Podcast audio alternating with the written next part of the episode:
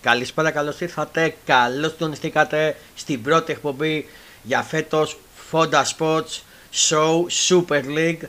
Στο μικρόφωνο ο coach Fonda. Καλή σεζόν να έχουμε και σήμερα δεν είμαι μόνος μου. Έχω μαζί μου τον Dimmy Green. Καλησπέρα Dimmy Green και καλή ποδοσφαιρική σεζόν να έχουμε. Καλησπέρα, καλή σεζόν να έχουμε. Μπήκαμε λίγο στα βαθιά, ξεκινήσαμε με τα ευρωπαϊκά τον Αύγουστο, ξαναμετρήσει για τα playoff και, τα, και, και το δεύτερο αποκριματικό playoff και τρίτον. Ε, ξεκινήσαμε με τη Super League, ξεκίνησε το πρωτάθλημα.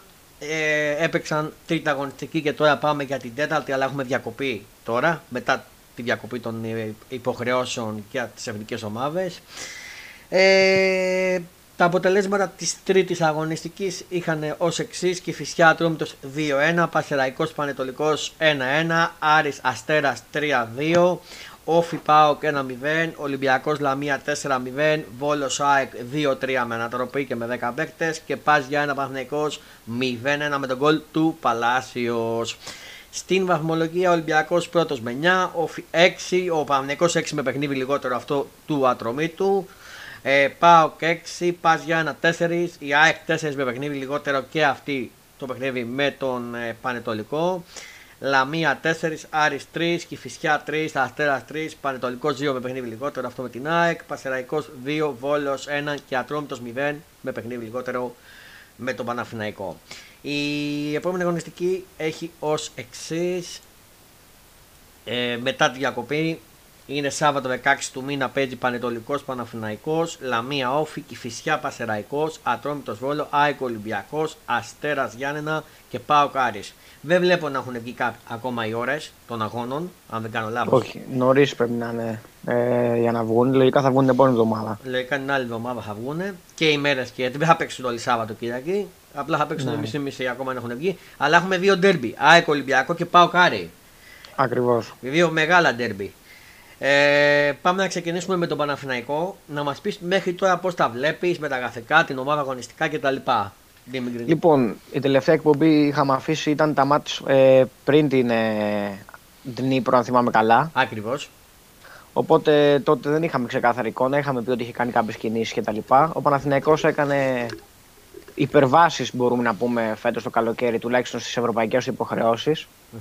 Ε, ο στόχος ήταν να εξασφαλίσει ο μήλου Ευρωπαϊκής Διοργάνωσης, κάτι που έγινε περνώντας την Νύπρο. Αν και δυσκολεύτηκε στο δεύτερο παιχνίδι, εν τέλει τα καταφερε Και μετά από, ήταν το μεγάλο εμπόδιο της Μαρσέη. Εκεί λίγοι περίμεναν ότι ο Παναθηναϊκός θα περάσει.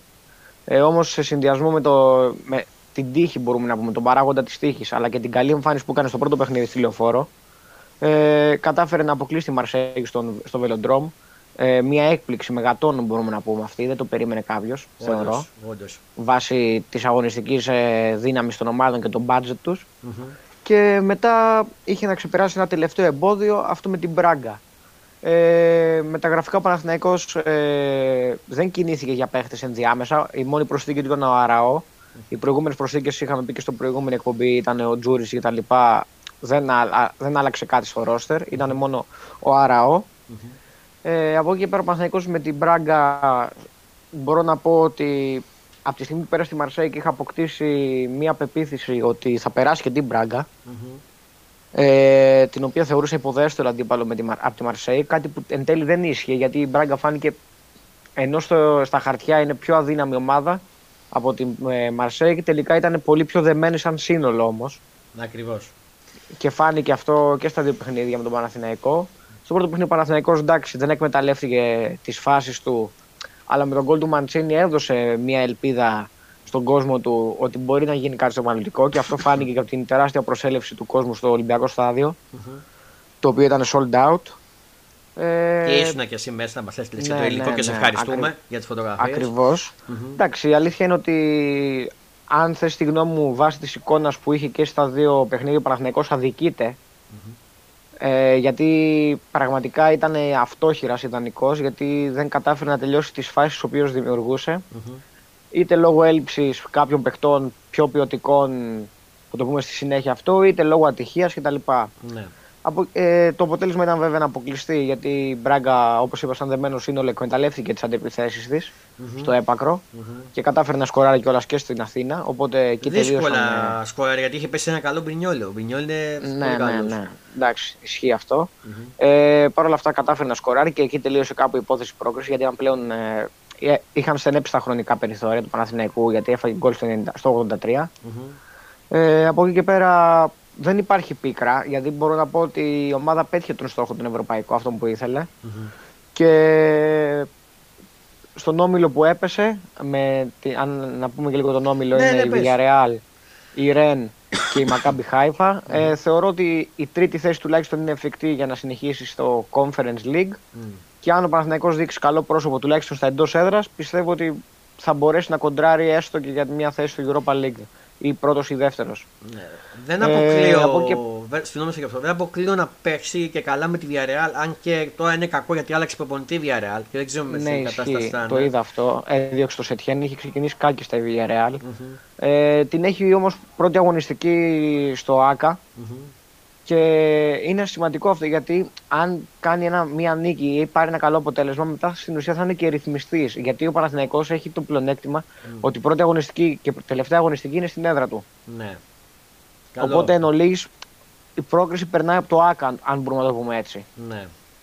Ε, από εκεί και πέρα, ευρωπαϊκά εξαντλήσαμε, είπαμε, θεωρώ με λίγα λόγια τι έγινε. Ε, πάμε να πούμε για τα μεταγραφικά. Στα μεταγραφικά αν θες συγγνώμη, ο Παναθυναϊκό υστερεί στην θέση του Φορ. Το έλεγα και από πέρσι, θα συνεχίσω το λέω και φέτος. Τα λέγαμε και μαζί. ναι. Ε, φάνηκε για άλλη μια φορά ότι ο Σπόραρ δεν είναι ο παίκτης ο οποίος θα καταφέρει να βοηθήσει τον Παναθηναϊκό στην κρίσιμη ώρα, να ξεκλειδώσει μια άμυνα σκοράροντας. Ε, έχασε και μια απίστευτη φάση στο πρώτο παιχνίδι με την Μπράγκα. Ναι, εντάξει, εκεί ήταν. Φάση η οποία μπορεί να άλλαζε και το momentum της σειράς γιατί εκεί ο Παναθηναϊκός θα έκανε το 1-1. Ακριβώς. Οπότε δεν ξέραμε πώς θα ήταν η τελική κατάληξη. Ναι, καλά, δεν φανταζόμουν ε, το 1-1 γιατί μετά έβαλε γκολ και ο Μασίνη. Μπορεί να ήταν και να προηγόταν ο Παναθυναϊκό. Δεν ξέρω, ναι, εντάξει, δεν ξέρω πώς θα ήταν αυτό, αλλά mm. σίγουρα θα έδινε ένα διαφορετικό, μια διαφορετική τροπή στον αγώνα 100%. Ναι. Ε, από εκεί και πέρα ε, φαίνεται ότι ε, ο Παναθηναϊκός πονάει ακόμα και στη θέση του extreme. Γιατί από τη στιγμή που δεν έχεις κάποιο φόρο ο οποίος είναι σίγουρα εκτελεστής, χρειάζεται κάποια extreme τα οποία πατάνε περιοχή και σκοράρουν. Ε, η εκτελεστική δυνότητα των extreme του Παναθηναϊκού είναι αμφισβητούμενη. Ε, θεωρώ ότι ο μόνος παίχτη ε, που έχει το ένα με έναν και την εκτελεστική δυνότητα να καταφέρει να βάλει 10 γκολ τη σεζόν, παράδειγμα, είναι ο Αϊτόρ, ο οποίος δεν έχει επιστρέψει καλά και φαίνεται. Ε, ναι, εντάξει. Δεν είναι πλήρης έτοιμος 100%. Ήταν και σοβαρός ο τραυματισμός του. Ναι, ναι, ε, ε, σίγουρα αυτό είναι σημαντικός παράγοντας. Ναι, ε, από εκεί και πέρα έχει καταφέρει να πάρει κάποια κρίσιμα γκολ και από τον Μαντσίνη φέτος και από τον παλασιο Ε, ο Παλάσιος, ο οποίος σκόραρε μετά από ένα χρόνο σχεδόν, είχε να σκόραρε πέρυσι το Μάρτιο. Ακριβώς. Ε, οπότε και από τη στιγμή που πλέον η Ευρωπαϊκή Λίστα να πούμε ότι έκλεισε, ο Παναθηναϊκός θα πάει με αυτούς που έχει αυτή τη στιγμη ακόμα και αν γίνει κάποια μεταγραφή ελεύθερου. Ακριβώς. Ε, Εκτός ποιοι μείνανε. Εκτός λίστας Εκτός λίστας έμεινε ο Βένιαμιν Ε, σε αντίθεση με τον Αραώ, ο οποίος ε, ε, μπήκε κανονικά στη λίστα παρόλο που ήταν τελευταία μεταγραφή, όσο και ο Πάλμερ το στόπερ του παναθηναικου Ε, εντάξει, εκτός μείναν οι ίδιοι που είχαν μείνει για τα μάτια με την Μπράγκα, οι οποίοι είναι ο, ο Γερεμέγεφ, είναι ο Ζέκα, είναι ο, ο Τσοκάη, ο οποίος ενδέχεται να αποχωρήσει κιόλας δανεικός ε, στην, ε, ε, στον Αστέρα Τρίπολης. Ο ναι. Κλάιν Χάισλερ και ε, επειδή είχε γίνει η μεταγραφή του Αράο και από ό,τι έκανε ο Γιωβάνοβιτς, ο Αράο είναι ε, άφησε εκτός τον Μπένιαμιν Βέρμπιτς. που δεν περίμενα, το θεώρησα έκπληξη γιατί ο Παναθηναϊκός mm-hmm. αυτή τη στιγμή στα εξτρέμ θα πάει με τον Αϊτόρο, ο οποίος δεν ξέρουμε σε τι κατάσταση θα βρίσκεται. Ναι γιατί έκανε και ένα νέο τραυματισμό στο δάχτυλο του ποδιού. Ναι, το είδα. Ε, οπότε θα χάσει κάποιε ορονίε ακόμα. Mm. Ε, θα πάει με τον Μπερνάρτ, ο οποίος είναι κατά συνθήκη extreme και παίζει και στο 10. Mm-hmm. Και με τον ε, Παλάσιος mm. και με τον Μαντσίνη. Και ο δηλαδή θα πάει... κέντρο. Ναι, εντάξει, μιλάμε για τα extreme τώρα. τα extreme, και... Okay. Ναι, επειδή άφησε εκτός το Βέρμπιτς, ενώ δεν έχει πληθώρα επιλογών εκεί και μου έκανε μεγάλη ναι. εντύπωση αυτό. Mm-hmm. Ε, από εκεί και πέρα να πούμε και για το ελληνικό πρωτάθλημα λίγο να μην πλατιάζουμε. Ε, το πρώτο μάτι του Παναθηναϊκού ήταν στο, με το Βόλο στη Λεωφόρο. Εύκολη πρεμιέρα αν θες τη γνώμη μου. Εννοείται. Ε, ο Παναθηναϊκός καθάρισε νωρίς το παιχνίδι, είχε κάνει το 2-0 ήδη πριν από, το πρώτο, πριν από τη λήξη του πρώτου μηχρόνου. Mm. Ε, έδειξε πολύ καλό πρόσωπο παρά τις αλλαγές που έκανε ο Γιωβάνοβιτς ε, rotation για να έχει ξεκουράσει τους παίχτε γιατί ήταν ενδιάμεσα τα μάτια με την πραγκα mm-hmm. Ε, έδειξε καλό πρόσωπο και ο Βέρμπιτ, όπως προείπα, και γι' αυτό μου έκανε και έκπληξη μεγάλη ότι τον άφησε εκτός ευρωπαϊκής λίστας. Mm. Αλλά μου, άρεσε, μου άρεσαν αρκετά και οι παίχτες οι νέοι, όπως ο Αραώ, ο οποίος έπαιξε κατά κύριο λόγο στα Γιάννενα. Mm. Και έκανε τρομερή εμφάνιση γιατί κάθε θα φέρει να αντικαταστήσει η επάξια των Ρουμπέν Πέρεθ και δείχνει ότι μετά από πολύ καιρό ή μάλλον από δύο χρόνια όπου ο Πέρεθ δεν έπαιρνε ανάσα στην κυριολεξία πλέον θα υπάρχει ένας άξιος αντικαταστάτης για να καταφέρει να ξεκουράζεται. Πράγμα που στήχησε πέρσι στον Παναθηναϊκό αυτό να το πούμε. Ναι. ε, και ε, στο πρώτο μάτσο όπως είπαμε το καθάρισε τα γκολ τα έβαλαν ε, ο Ιωαννίδης, ο Βέρμπιτς και το πρώτο γκολ ήταν από κόντρα ε, αυτό γκολ στην ουσία. Ναι, στην ουσία αυτό γκολ. Ε, και όσον αφορά το δεύτερο μάτι τους Σημάδε, ο Παναθηναϊκός προερχόταν από, τη, από τον αποκλεισμό ναι. ε, από την Πράγκα. Σίγουρα υπήρξε μια κακή ψυχολογία, μπορώ να πω, γιατί ε, δεν άξιζε να αποκλειστεί με αυτόν τον τρόπο. Ναι. Ε, κατέβησε, ε, ο Γιωβάνος κατέβασε μια ενδεκάδα με πάρα πολλές αλλαγές. Mm-hmm. Ε, 8 αλλαγές στο σύνολο οι μόνοι που έμειναν στη θέση τους ήταν ο Μπρινιόλη, ο Ιωαννίδης ναι. και ε, ποιος άλλος; Μπρινιόλη, Ιωαννίδης και σεγκεφελτ mm-hmm. Και ο Παλάσιος νομίζω, γιατί το ΑΚΑ είχε ξεκινήσει ο Ναι, ναι, και ο Παλάσιος, ακριβώς, ναι, έχεις δίκιο. Mm-hmm. Ε, οι υπόλοιποι ήταν όλοι αλλαγές ε, δεδομένου του rotation που θα χρειαστεί να έχει φέτος ο Παναθηναϊκός γιατί έχει και τα ευρωπαϊκά παιχνίδια. Mm-hmm. Ε, η εικόνα του δεν ήταν καθόλου καλή, ναι. μπορώ να πω. Ε, όχι ότι απειλήθηκε ιδιαίτερα από τα Γιάννα. Τα Γιάννα δεν ήταν ούτε αυτή ιδιαίτερα απειλητική. Ναι. Απλά ο Παναθηναϊκός δεν έπαιξε το συνηθισμένο ποδόσφαιρο που γνωρίζουμε με εναλλαγές γρήγορες και χαμηλά την μπάλα κτλ. Mm-hmm. Ε, τον, σίγουρα τον επηρέασαν και οι αναγκαστικές αλλαγές όπως του Βαγιανίδη, ο οποίος είχε ξεκινήσει εξαιρετικά τη σεζόν. Ακριβώς. Και για μένα ο Παναθηναϊκός εκεί βγαίνει πραγματικά, βγάζει πραγματικά ένα διαμάντι, ένα λαβράκι και δεν θα χρειαστεί να κάνει καμία μεταγραφή στο δεξιά μπακ. Συμφώνω 100%. Ναι, φάνηκε και από τα ευρωπαϊκά παιχνίδια κυρίως. Ε, και ήταν και λίγο ψυχρολουσία ότι ξανά τραυματίστηκε ο Αϊτόρ. Ευτυχώς όχι σοβαρά, ήταν ένα απλά χτύπημα στο δάχτυλο. Ο Αϊτόρ μπήκε είδημα. στη θέση του Βέρμπιτ. Εντάξει, ξεκινήσει ο Βέρμπιτ. Ναι, ο οποίος Βέρμπιτ ήταν να ξεκινήσει, αλλά και αυτός ένιωσε κάποιε ενοχλήσει στο ζέσταμα. Ναι. Από εκεί πέρα με τις αλλαγές στο δεύτερο ημίχρονο, με την είσοδο του Μαντσίνη mm-hmm. και του Σπόρα, να το πούμε αυτό γιατί να μην λέμε μόνο τα άσχημα. Ο Παναθηναϊκός ναι. βελτιώθηκε μετά την είσοδο του Σπόρα και την αλλαγή με τον Ιωαννίδη. Mm-hmm. Ε, ο Μαντσίνη κατάφερε και έδωσε μια εκπληκτική πάσα στον Παλάσιος, ο οποίος ε, για πρώτη φορά, αν δεν κάνω λάθος, στην, ε, στην καριέρα του έπαιξε αριστερά mm-hmm. μετά την είσοδο του Μαντσίνη. Ναι. Ε, όχι στην καριέρα του, μάλλον στην καριέρα του Παναθηναϊκού, να πούμε πιο σωστά. Ακριβώς. Γιατί στο εξωτερικό έχει ξαναπέξει αριστερά. Mm-hmm. Ε, κατάφερε να σκοράρει ένα εκπληκτικό γκολ έτσι, με τη μία που λέμε. Mm. Ένα καλό τελείωμα, ένα αέριο και κατάφερε να ξεκλειδώσει την άμυνα των Ιωαννίνων. Από εκεί πέρα ο δεν απειλήθηκε ιδιαίτερα. Mm. Ε, ειδικά με τον ε, Αραώ, όπως είπα, που ήταν ε, εξαιρετικός και στο 6 σαν κόφτης, mm. αλλά και στην, ε, όταν ο πιστοχώρο ο Παναθηναϊκός όπου γύρισε στη θέση των Στόπερ για να βοηθήσει mm. ε, στην άμυνα. Από εκεί και πέρα δεν έχω να πω κάτι άλλο. Θεωρώ ότι με τα γραφικά τουλάχιστον, γιατί αγωνιστικά τώρα δεν έχουμε δράση, έχουμε ξανά σε μια μισή εβδομάδα. Ναι.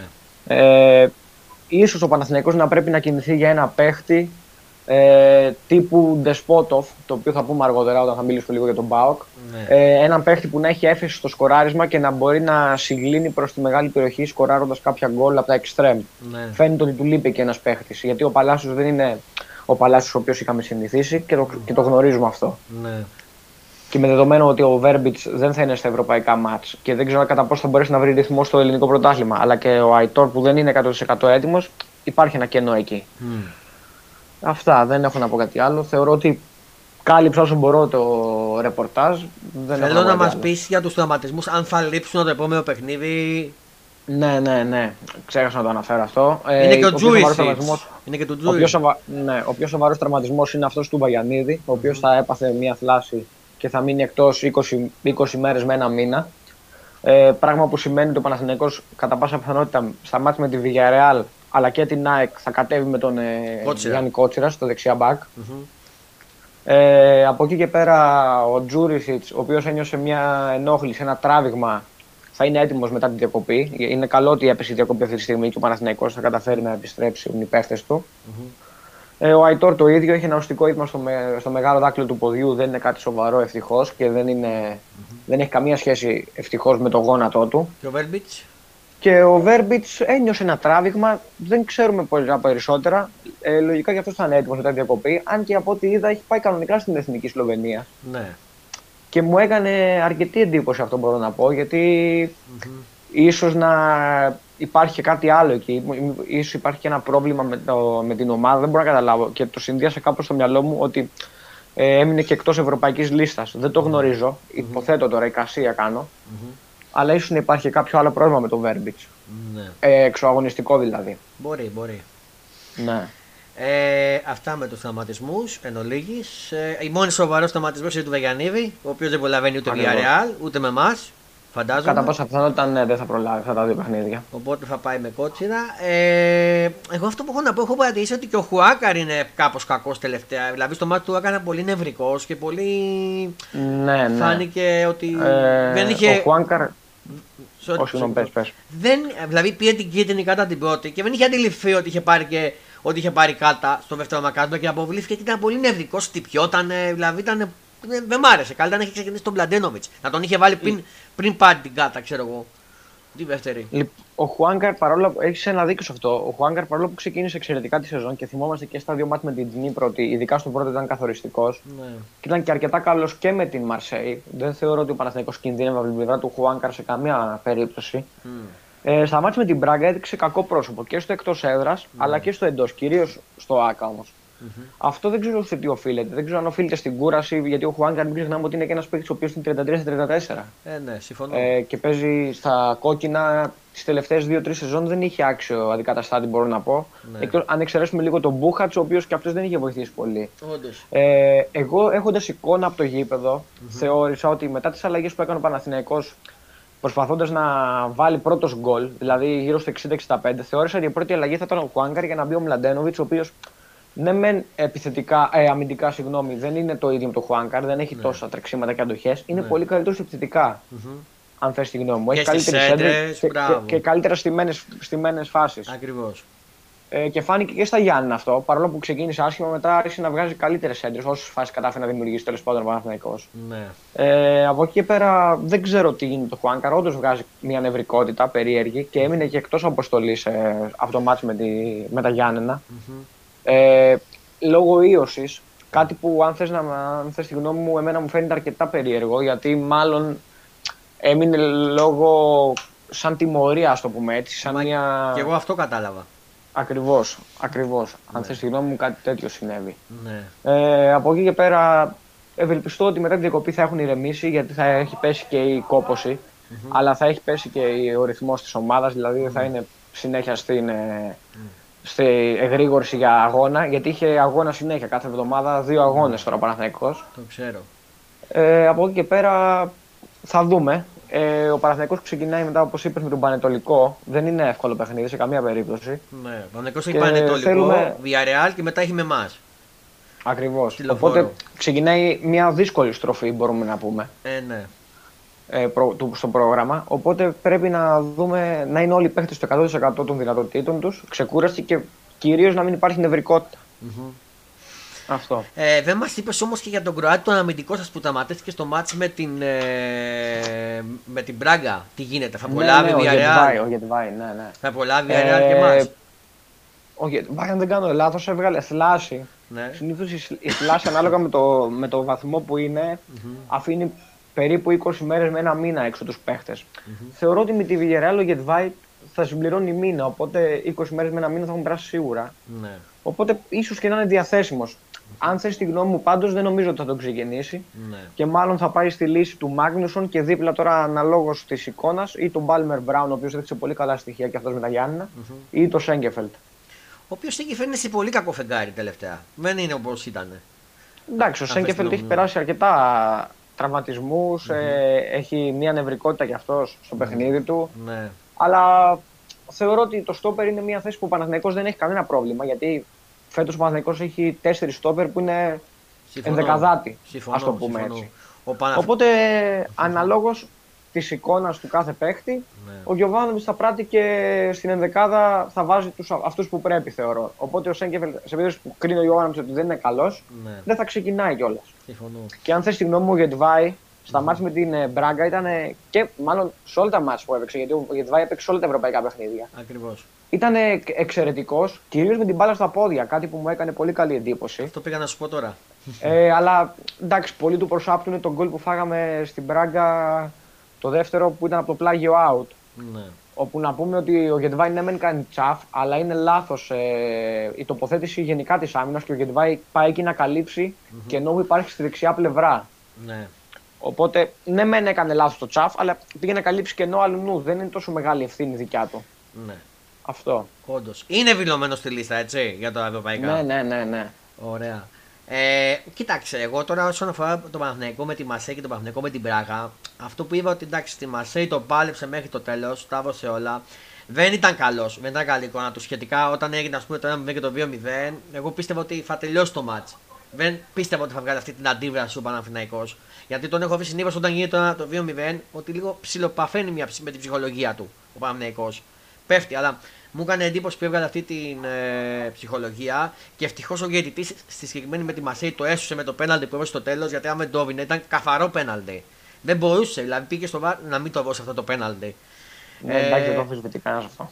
Ναι, ε, εντάξει, μετά αντέρα σωστά το πήρε. Η Μασέη προσπάθησε μπας και, μπας και το σώσει, αλλά δεν μπόρεσε. Ε, πέσα και στον πολύ καλό Μπινιόλ, ο οποίος θα παίξει για τα πέναλτι. Ε, και είναι σε τεράστια φώνα με το ματιά στον Πινόλη. Εγώ τον θεωρώ από τους καλύτερους τερματοφύλακε που έχουμε στην Ελλάδα.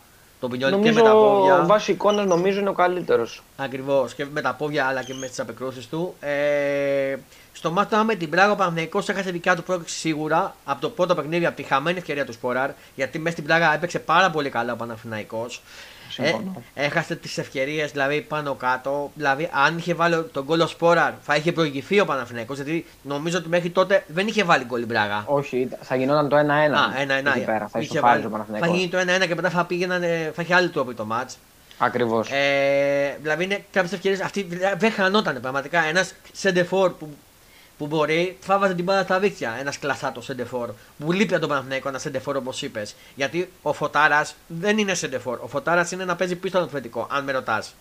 Εμένα. Εντάξει, είναι ένα σεντερφόρ, αλλά δεν είναι σεντερφόρ κουτιού που λέμε περιοχής. Είναι ένα σεντερφόρ πιο σύγχρονο, mm. αλλά όπως είπα και πριν, ο Φώτης θέλει mm. τα εξτρέμ του να πατάνε περιοχή και να σκοράρουν. Γιατί ο Φώτης είναι πάρα πολύ καλός να παίζει με πλάτη και να μοιράζει μπράβο, μπάλα. Μπράβο. Και στη δημιουργία είναι και στο, στην πίεση. Και στην πίεση είναι καλός ο Φώτης. Ακριβώς. Ε, σε σχέση με το Σπόρα. Ο Σπόρα εντάξει, ο Σπόρα θέλει την μπάλα στα, στα πόδια του για να σκοράρει, και που την είχε την μπάλα στα πόδια του δεν σκόραρε σε αυτή τη φάση. Ε, και ήταν συγκεκριμένα πάρε βάλε τώρα η φάση. Ε, στο δεύτερο παιχνίδι, ο... αν με ρωτάς για μένα ο Γιωβάνοβιτς, πιστεύω ότι το χάσε και λίγο ο Γιωβάνοβιτς. Ε, ναι, εντάξει. Ναι, γιατί εντάξει, μπήκε καλά ο Παναθηναϊκός, έχασε τις ευκαιρίες. Εγώ πίστευα ότι θα βάλει γκολ πρώτος στον Παναθηναϊκός και θα έχουμε άλλη τροπή. Ε, αλλά παρόλα αυτά ε, το έχασε ο Βάνοβιτ γιατί εγώ πίστευα πω είπες και εσύ ότι θα βάλει τον Πλαντένοβιτ αντί του Χουάκαρ. Ενώ ήξερε ότι έχει κάτα και ότι ο, ο Χουάκαρ ναι, ήταν ναι. νευρικός στο συγκεκριμένο παιχνίδι. Ε, δεύτερον, πίστευα ότι ίσως θα άλλαζε λίγο, θα, θα έπαιρνε κάποιο ρίσκο να παίζει με δύο επιθετικούς, να βάζει και Σπόραρ και Ιωαννίδη. Δεν το παίρνει ναι. συνήθως. Εγώ το πίστευα για να διεκδικήσει την αυτό θα το πάρει. Πίστευα, το πίστευα, αλλά δεν το πήρε. Για μένα έπρεπε να το πάρει αυτό το ρίσκο και όπου του βγει. Το πολύ πολύ να το έχει κι άλλο γκολ. Αλλά, αυτό ε, ισχύει, ναι, ισχύει αυτό. Το παίζει εκεί που βλέπεις ότι χάνει, το παίζει αυτό το ρίσκο. Αλλά εμένα μου έκανε καλή εντύπωση μετά το ένα μήνα του Παναγιακό. Έχασε τρεις απανοτές φάσεις. Στα καπάκια όμως. Ναι, έβγαλε αυτό... αντίδραση. Θα σου πω, ναι, έβγαλε αντίδραση. Αλλά υπάρχει και το αντίθετο, η αντίθετη όψη του νομίσματος mm. που κάποιος θα μπει και γιατί δεν έπαιζε έτσι από πριν δεχτεί το γκολ και Συμφωνώ. έπρεπε να φάει το γκολ για να ξυπνήσει. Συμφωνώ. Ε, συμφωνώ σε αυτό. OK. Okay. Να μου πεις τώρα εντάξει, μπορεί να του είχε βγει κούραση, μπορεί να του είχε βγει χίλια δύο. Εντάξει, είναι πολλά, ναι, ναι. ναι. Ε, αυτή η ευκαιρία του Τζούριτσιτς δηλαδή ναι, και αυτό θα μπορούσε.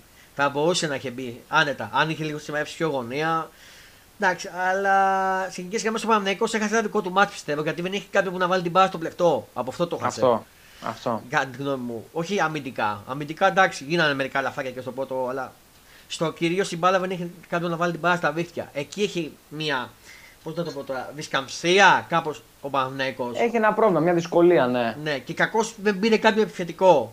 Και δεν μπορώ να ακούω από Συμφωνώ. κάποιους δημοσιογράφους που λένε ότι εντάξει είμαστε καλά, ο Σπόραρ θα βγει πρώτος σκόρερ Super League. Πού το ξέρεις, ρε φίλε, ότι ο Σπόραρ θα βγει με αυτή την εικόνα που έχει μέχρι στιγμής; Ο Σπόραρ για μένα είναι να μπαίνει ως αλλαγή. Θέλει ένα παίκτη τύπου Μπεργκ ο Παναθηναϊκός, να μπορεί να βάλει την μπάλα στα δίχτυα. Τύπου Μπακαμπού, να σου να καταλάβεις.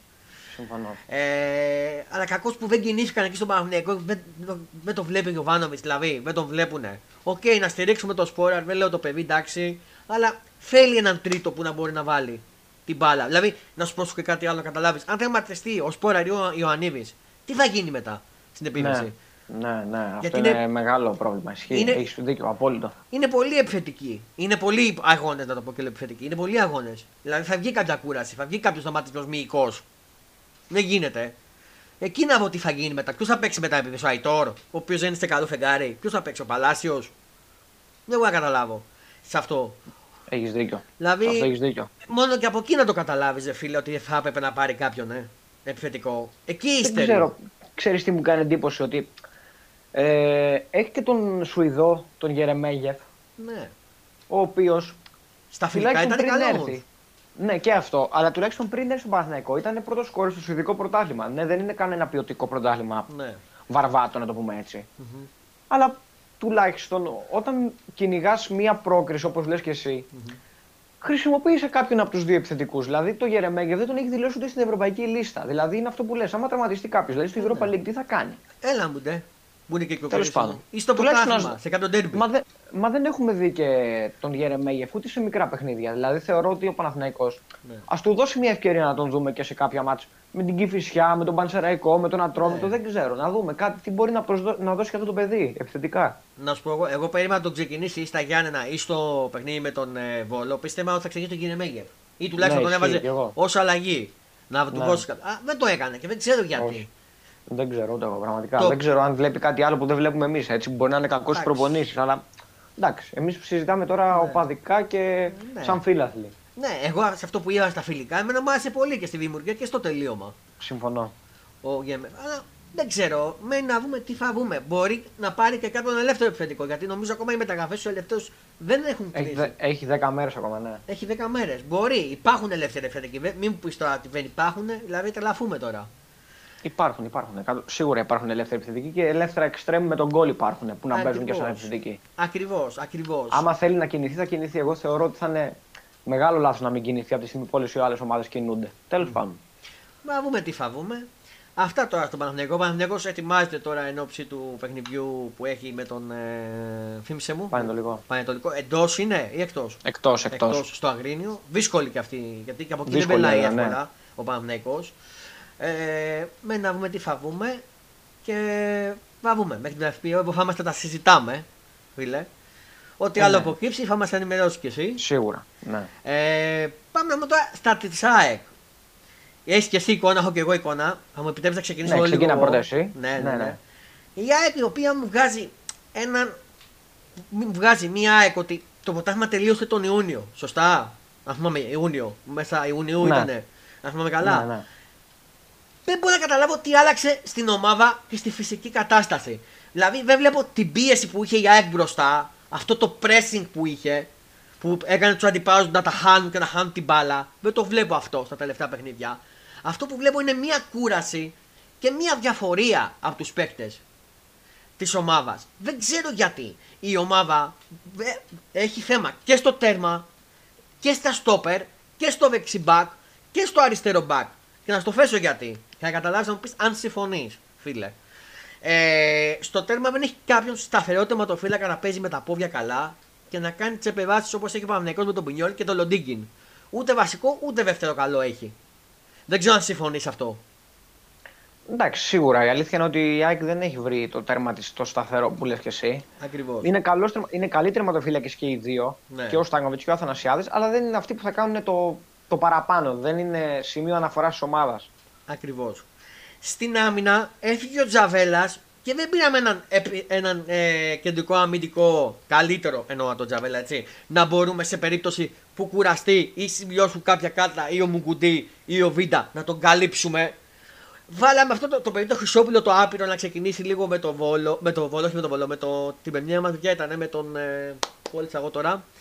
Με, ε, με τον Πασεραϊκό. Ο οποίος με την πρώτη ευκαιρία έκανε το λάθος. Εγώ πίστευα ότι θα ξεκινήσει κάποιον ή τον Γκεβέα που έχουμε πάρει τον Αράπη, τον. Ε, Πώς λέγεται, Γκαβά, Γκεβά, κάπως έτσι. Πίστευα ότι θα ξεκινήσει. Ε, πίστευα ότι τουλάχιστον ή ο, ή ο Βίντα ή ο, ο Μουκουντή θα ξεκινούσε, αλλά δεν μπορούμε να διανοηθώ ότι δεν μπορεί να βρει κάποιον στόπερ να πάρει κάποιον στόπερ. Εντάξει, ενώ εντάξει, μου στέλνει και μήνυμα, το βλέπω. Εντάξει, ε, επειδή το παιδί είναι μαύρος, δεν το πάω να το φίξω. Δεν είμαι ρατσιστής. Επειδή είναι μαύρος, επειδή μου. Αυτό λέω και συγγνώμη. Ναι, εντάξει. εντάξει. Ε, δεν μπορούσα να, να, να διανοηθώ ότι δεν μπορεί να πάρει ένα στόπερ. Πήγαμε να πάρουμε τον ε, Αραούχο, τον Έτσο, δεν του έκατσε. Πήγαμε να πάρει τον άλλο, δεν του έκατσε. Πήγαμε να κάνουμε τον μπαμ με τη Λέστα να πάρουμε τον, τον, τον αμυντικό τον ε, Βεσμπόγγεν, πώς λέγεται. Δεν έκατσε. Αλλά δεν μπορεί να διανοηθώ ότι δεν υπάρχει κάποιος αμυντικός. Δεν το βλέπεις ότι έχει θέμα το κενό. Τώρα, στα αριστερά Έχουμε το Κόπα Αφρικα. Ο Χατζησαφή έχει πάρει κάποια παιχνίδια. Ο Χατζησαφή κουραστεί από πέρσι. Έχει, τα έχει δώσει όλα. Έχει παίξει ο μόνος. Ο Μοχαμάντι και μετά το ματισμό του δεν του δίνει ευκαιρίες. Δεν του δίνει μάλλον να τον υπολογίζει. Εγώ περίμενα στο βόλο ότι θα ξεκινήσει τον Πίλιο, ας πούμε, να τον δούμε που τον πήρα από τα Γιάννενα. Αλλά έχουμε και τον Κόπα Αφρικα το Γενάρη. Τι θα κάνει, θα φύγει ο Μοχαμάντι, θα φύγει ο, ο Χατζησαφή. Με τι θα παίξει αριστερά, μόνο με τον Πίλιο. Και αν τραυματιστεί ο Πίλιο, τι γίνεται, ρε φίλε Ντίμιγκριν. Δεν ξέρω τι να πω. Ε, θα, θα πω και εγώ τη γνώμη μου μετά ολοκληρωμένη. Ναι. Ε, από τα δεξιά, αν είδες και στα δύο παιχνίδια, μπορεί λένε ότι ο Ρότα έκανε καλό παιχνίδι. Δεν διαφωνώ. Αλλά δεν μπορώ να διανοηθώ από πλάγιο να τρώει η ομάδα γκολ. Και φταίει ο Ρότα 100%. Εκεί φταίει ο Ρότα στη φάση του γκολ με την Advent.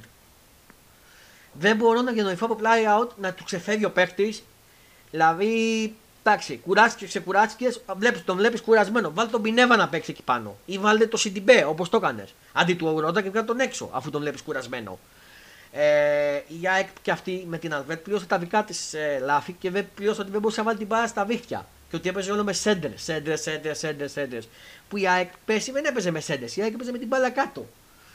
Επίσης ο Πόνσε, επίσης πλήρωσε ότι έλειπε και ο Λιβάη αν έπαιζε ο Λιβάη θα μιλούσαμε διαφορετικά. Γιατί αν είπε στο πρώτο παιχνίδι ο Λιβάη έκανε ό,τι ήθελε στην, ε, μπροστά στο, στην ναι, με την και απλά έχανε την τελική προσπάθεια. Ακριβώς. Ο Πόσεβε είναι ένας τέτοιος παίκτης. Ο Πόσεβε είναι να βάζει την μπάλα στα δίκτυα να του έχετε κατευθείαν σκουτί, να τη πλώνει στα δίκτυα. Στα δύο παιχνίδια ο Πόσε δεν φάνηκε ότι ακόμα έχει συμμετοχή με την ομάδα, με το ρόστερ. Δεν ήταν καλός ο Πόσε για μένα. Θέλει χρόνο. Επίσης, απορώ γιατί δεν βήλωσε στη λίστα στην Ευρωπαϊκή το Ζήνη, ο οποίος τον είδαμε στα Ευρωπαϊκά και τον είδα και τώρα που έπαιξε με τον Βόλο αλλαγή. Είναι καλό το παιδί. Κατέχει τη δημιουργία, έχει ευκαιρίες. Ε, μπορεί να βάλει την μπάλα στα δίχτυα. Γιατί δεν τον έχει ζηλώσει, δεν μπορώ να το καταλάβω. Επίσης, ε, ο Αραούχο με το που μπήκε μέσα και στα μάτς στα ευρωπαϊκά αλλά και στο ποτάγμα δημιουργούσε. Σκόραρε. Ο Αραούχο. Γιατί δεν τον ξεκινάς στο πρώτο ημίχρονο και δεν σου να παίξει μέχρι το 90, ας παίξει μέχρι το 60-65 και να παίξει ας πούμε με Τσούμπερ και Αραούχο στην επίθεση. Που μπορεί να το κάνεις. Ε, Επίσης στο κέντρο μας. Το κέντρο. Εντάξει, ο Γιόνσον έκανε πολύ καλό παιχνίδι και με το Βόλο. Ε, για μένα MVP στο Βόλο ήταν ο, ο Γιόνσον και ο Τσούμπερ. Για μένα, ξεκάθαρα. Ανεπίτρευτο ο Μάνταλος αυτό που έκανε η καρατιά για να πάρει αποβολή. Δηλαδή δεν μπορώ να το καταλάβω. Ο οποίος μέχρι πρώτη δεν έκανε τέτοια πράγματα. Είχε ηρεμήσει ο Μάνταλος ξαφνικά πώ ξέφυγε και χάνει το παιχνίδι με τον Ολυμπιακό, δεν μπορώ να το καταλάβω. Ε, μπράβο στον Κιετή, ήταν ξεκάθαρη κόκκινη και μπράβο που την έριξε. Ε, από εκεί και πέρα τώρα. Ε, και βήσαμε τα χίλια ζόρια ποιον το βόλο που τον βόλο τον ξεπερνούσαμε και στην τελευταία αγωνιστική εδώ μέσα του ρίξαμε νομίζω 4. Πώς θα το είχαμε ρίξει στην τελευταία αγωνιστική του Βόλου. Δεν θυμάμαι, 3-4. Ναι. ναι. Δεν μπορώ να το καταλάβω το Βόλο. Ε, όχι ότι δεν υποτιμήσω την ομάδα. Ήταν εντάξει, η ομάδα Βόλος είναι καλή ομάδα. OK. Okay, αλλά δεν μπορώ να το καταλάβω ότι δυσκολευόμαστε να κερδίσουμε αυτά τα παιχνίδια. Ο Αλμέιδα δεν ξέρω με τους βοηθούς του εκεί στην ΑΕΚ και διοίκηση τι κάνουν. Δεν βλέπουν τα κενά πίσω στην άμυνα, ότι δεν έχουμε τερματοφύλακα να κινηθούν. Γιατί η ΑΕΚ δεν πάσχει από ε, μέσω επιθετικά. Μέσω επιθετικά είναι καλή. Αμυντικά πάσχει η ΑΕΚ. Στα, στα Ναι. back. Εκεί έχει το μεγάλο θέμα. Είναι το αντίστοφο από ότι είναι ο Παναθηναϊκός. Καταλαβες; Ναι, ακριβώς. Ε, δεν μπορώ να καταλάβω. Ευεπιστώ ότι μέχρι. Θέλω να σηκώσω τα χέρια ψηλά μέχρι να τελειώσει η ελεύθερη μεταγραφική περίοδος. Δεν έχει πάρει κάποιος στόπερ τουλάχιστον. Γιατί αν πάει με αυτή την εικόνα να παίξει με τον Ολυμπιακό και έτσι πώ έχει νυχτηθεί ο Ολυμπιακός, το φοβάμαι πολύ μες στα φιλαδέρφια, φίλε. Το φοβάμαι πάρα πολύ το ματς. Ε, ευεπιστώ ότι εντάξει, μεταγραφές δεν έχει κάνει κάτι. Μόνο τον Πόνσε έχει κάνει και τον Πινέδα που κάτσε. Ο οποίος και ο Πινέδα ε, στο Βόλο εντάξει ήταν καλός, αλλά στα άλλα ματς μου φάνηκε μέτριος. Για, τα- για τα λεφτά του μου πεις εντάξει είναι και κούραση, έπαιξε και το, με την ομάδα του με το Μεξικό. Οκ. Δεν ξέρω. Πραγματικά η ομάδα λίγο με απογοήτευσε η εικόνα της. Αλλά πιστεύω ότι θεωρώ ότι είναι καλό που έχει αυτή τη διακοπή. Να πάμε λίγο στο κλίμα, να δούμε τι θα κάνουμε και δεν πιστώ να στρώσει σιγά σιγά. Αυτά έχω να πω εγώ για την ΑΕΚ. Ε, πες μου και εσύ την γνώμη σου, Δημητρή. Λοιπόν, εγώ θα πω πάνω κάτω τα ίδια. Δεν έχω να πω πολύ, μεγάλα, πολύ μεγάλη διαφοροποίηση στα λεγόμενά μου. Δεν θα έχω πολύ μεγάλη διαφοροποίηση από τα δικά σου. Ε, λοιπόν, ε, εγώ είδα όλα τα μάτια της ΑΕΚ φέτος. Τα πρώτα μάτια τέλος πάντων. Και τα ευρωπαϊκά έχω δει και τα δύο παιχνίδια με την Adverb. Ε, έχω με τον Πανσεραϊκό και έχω δει και το μάτι με τον Βόλο. Ναι. Λοιπόν, ε, αν θες τη γνώμη μου, στο πρώτο μάτι στην Ad- με την Adverb η ΑΕΚ ήταν αρκετά καλή. Ε, θεωρώ ότι δεν- την αδική το 1-0 και δεν κατάφερε να σκοράρει. Ίσως την επηρέασε, όπως είπες και εσύ, ο τραυματισμός του Λιβάη. Ακριβώς. Γιατί η ΑΕΚ στηρίζεται πάρα πολύ στην ταχύτητά του, στο δυναμισμό του, στο άλμα του κτλ. Ε, και φαινόταν ότι ο Λιβάη κάποια στιγμή θα σκόραρε αργά ή γρήγορα. Ναι. Παρόλο που είχε χάσει δύο-τρεις κλασικές μέχρι να βγει τραυματίας. Ο Πόνσε σε φάνηκε σε καμία περίπτωση ότι είναι, δεν είναι έτοιμος. Είναι τελείως ανέτοιμος, θα πω εγώ. Ναι. Ε, και αναμενόμενο, αν θες τη γνώμη μου, γιατί δεν είχε μεγάλη συμμετοχή. Ε, Καταρχάς δεν είχε κάνει προετοιμασία με την ΑΕΚ, αλλά δεν είχε μεγάλη συμμετοχή στην προηγούμενη του ομάδα. Ακριβώς. Ε, από εκεί και πέρα, στο δεύτερο παιχνίδι, θεώρησα ότι βλέποντας την εικόνα του πρώτου παιχνιδιού, εγώ το είχα σίγουρο ότι η ΑΕΚ θα κερδίσει 3-0 για κάποιο λόγο. Ναι. Ε, από όταν έφτασε τέλος πάντων επαναληπτικός στο Πάπα Αρένα για Σοφιά στη Φιλαδέλφια, ε, βλέποντας το παιχνίδι στο πρώτο ημίχρονο και βλέποντας πως η ΑΕΚ αρ- δυσκολεύεται να διασπάσει την άμυνα των Βέλγων, οι οποίοι να πούμε ότι είναι. Ενώ το ρόστερ τους δεν σου γέμιζε το μάτι, ήταν πραγματικά μια πολύ καλοδουλεμένη ομάδα. Και ήταν ταμπλούχη, έτσι, πέσει. Ναι, και πραγματικά μια πολύ καλοδουλεμένη ομάδα με βασικό πυλώνα τον Άλτερ Βάιλερ. Ένας έμπειρος στόπερ, ο οποίος έχει παίξει και στο παρελθόν στην Premier League, στην Tottenham και στην Εθνική Βελγίου. Ναι. Ε, και είχε και κάποιους καλούς παίχτες ποιοτικούς και νέους, αλλά και τρεχαντήρια. Είχε αρκετά καλό κέντρο. Ναι. Και φαινόταν ότι στερούσε τουλάχιστον στη ταχύτητα επιθετικά. Ε, Βλέποντας την ΑΕΚ στο πρώτο ημίχρονο δυσκολεύεται να διασπάσει την άμυνα, είχα αρχίσει να έχω κάποιες αμφιβολίες ότι αν θα καταφέρει να σκοράρει νωρίς ή αν θα γίνει το μάτς κάποιο thriller. Ναι. Δηλαδή, θεωρούσα ότι, ακόμα θεωρούσα ότι η ΑΕΚ θα κερδίσει, απλά δεν θα κέρδιζε με τόσο μεγάλη ευκολία. Δηλαδή, Ναι. πίστευα ότι θα σκοράρει πρώτη και θα πάει σε κάποια παράταση ή δεν ξέρω κι εγώ. Ναι. Ε, εκεί ήρθε όμως να φανεί ε, αυτό που είπες και εσύ, ότι η ΑΕΚ έχει τεράστιο πρόβλημα στην άμυνά της. Δέχτηκε ένα γκολ αστείο σε επίπεδο Champions League, αν θες τη γνώμη μου, ε, από το πλάγιο out, που εκμεταλλεύτηκε το τεράστιο κενό του Ρότα, που άφησε ο Ρότα μετά το πλάγιο, και το άλλο ήταν πάρε βάλε. Ναι. Εδώ στο σημείο αυτό να πούμε ότι η ΑΕΚ απειλήθηκε και πριν φάει τον γκολ με μια απίστευτη ευκαιρία που χάσε πάνω στη γραμμή ένας παίχτης της ε, Ναι. ε, Adverb. Ναι. Και όταν έφαγε τον γκολ, έμεινα καταρχάς έκπληκτος γιατί δεν το περίμενα, αλλά ήμουν μετά σίγουρος ότι το μάτι δεν είχε γυρισμό. Δηλαδή δεν έδειχνε ότι η εικόνα της ΑΕΚ θα το γυρνούσε. Ναι. Αν θες τη γνώμη μου, δεν ξέρω αν συμφωνείς. Όχι, συμφωνώ. Ε, σίγουρα οι αλλαγές που για μένα ο Αραούχο είναι από τους καλύτερους παίχτες, ίσως ο πιο ποιοτικός της ΑΕΚ, ε, βοήθησε πάρα πολύ και πήγε να γίνει και το θαύμα, μπο- αν μπορούμε να το πούμε σε εισαγωγικά, όπως έγινε με την Δυναμό Ζάγκρεπ. Αλλά εκεί για άλλη μια φορά φάνηκε ότι. Και αν θες τη γνώμη μου, είναι λάθος του Αλμέιδα όταν η ομάδα ε, της ΑΕΚ είναι πίσω στο σκορ ή όταν κυνηγάει γκολ να ανεβάζει τα στόπερ Βίντα και Μουκουντή στο κέντρο. Το έχω πει και εγώ πολλές φορές αυτό. Ναι, είναι τραγικό λάθος. Ναι, γιατί και οι δύο δεν είναι και. Να το πω. Τριχαντήρια. τα- Α, α, μπράβο, ακριβώς αυτό. Δεν είναι γρήγοροι στόπερ για να προλάβουν να καλύψουν τα κενά σε περίπτωση μιας βαθιάς μπαλιάς ή μιας αντεπίθεσης Ναι. γρήγορης όπως ήταν η ομάδα της Adverb, η οποία είχε μπροστά δύο-τρεις εξτρέμοι, οι οποίοι ήταν φωτιά Ακριβώς. στην αντεπιθεση Ε, έγινε τέλος πάντων το 1-2 και εκεί έληξαν όλα. Ε, πάμε τώρα για να πούμε για το ελληνικό πρωτάθλημα. Η ΑΕΚ στο πρώτο μάτι με τον Πανσεραϊκό έκανε πολλές αλλαγές, λογικό ήταν. Γιατί έπρεπε να κάνει rotation για, τον αγώνα με την, με, για τους αγώνες με την Adverb. Δεν περίμενα τον Τσαγκελάρη. Εκεί, εκεί δεν έφταιγε, θεωρώ. Η εικόνα ήταν τρα- τρομερή. Δημιούργησε 30 φάσεις, αν δεν κάνω λάθος. Ναι. Και απλά δεν κατάφερε να σκοράρει λόγω του χαμένου πέναλι του Van Φέρτ και πολλές χαμένες κλασικές φάσεις. Εντάξει, αυτά μπορούν να συμβούν στο ποδόσφαιρο. Με τα πέναλτι έχει θέμα η ΑΕΚ. Ναι. Ναι, αλλά γενικά μπορεί να συμβεί στο ποδόσφαιρο να μην είσαι καλός μία μέρα επιθετικά. Ναι. Οπότε δεν μπορώ να πω ότι ήταν κακή η εικόνα της βάσει των αλλαγών. ναι. Ήταν απλά Συμφωνώ. ένα ατυχέ αποτέλεσμα. Ήταν και ο Πασαραϊκό ε... καλός όμως, έτσι, να το πούμε γι' αυτό. Εντάξει, ε, γενικά εγώ τον Παρσαραϊκό, αν θυμάσαι και πέρσι που μιλάγαμε, έλεγα ότι θα είναι η ομάδα που θα είναι πρώτη για υποβιβασμό. Αλλά βλέποντας την εικόνα και του Ολυμπιακού, γιατί ο Παρσαραϊκό έπαιξε πολύ δύσκολο πρόγραμμα. Με Ολυμπιακό στο Καραϊσκάκι, Ναι. ΑΕΚ στη φιλαδελφια Μμμ. και Πανετολικό τώρα μέσα εντός έδρας. Που εντός εισαγωγικά γιατί έπαιξε στο γήπεδο του ΠΑΟΚ. Ακριβώς. Ε, ξεκίνησε με πολύ δύσκολο πρόγραμμα και στο μάτι του Ολυμπιακού ήταν πάρα πολύ καλός. Και αν δεν είχε χάσει το πέναλ του Πανσεραϊκό, ίσως να παίρνει αποτέλεσμα και στο Καραϊσκάκι. Ακριβώς. Και γενικά είναι μια καλά διαβασμένη ομάδα με ένα πολύ καλό τερματοφύλακα. Και από εκεί που θεωρούσα φαβορή για υποβεβασμό, πραγματικά τώρα τους βλέπω ε, να σώνονται και σχετικά εύκολα. Ε, από εκεί και πέρα ε, είπαμε για το τερματοφυλακό και είδα και το μάτι με τον Βόλο προχτές. Ναι. Ε, εντάξει, η ΑΕΚ ε, ήταν καλύτερη από τον Βόλο, σίγουρα. Εντά- ε, αν θες τη γνώμη μου, έπρεπε να νικήσει βάσει εικόνας Ακριβώς. και πιο εύκολα. Αλλά φάνηκε για άλλη μια φορά η αμυντική της ε, η ολιγορία στην άμυνα. Η γύμνια που έχει, αν μπορούμε να το πούμε έτσι. Και εγώ το είπα πριν. Ναι. Ναι.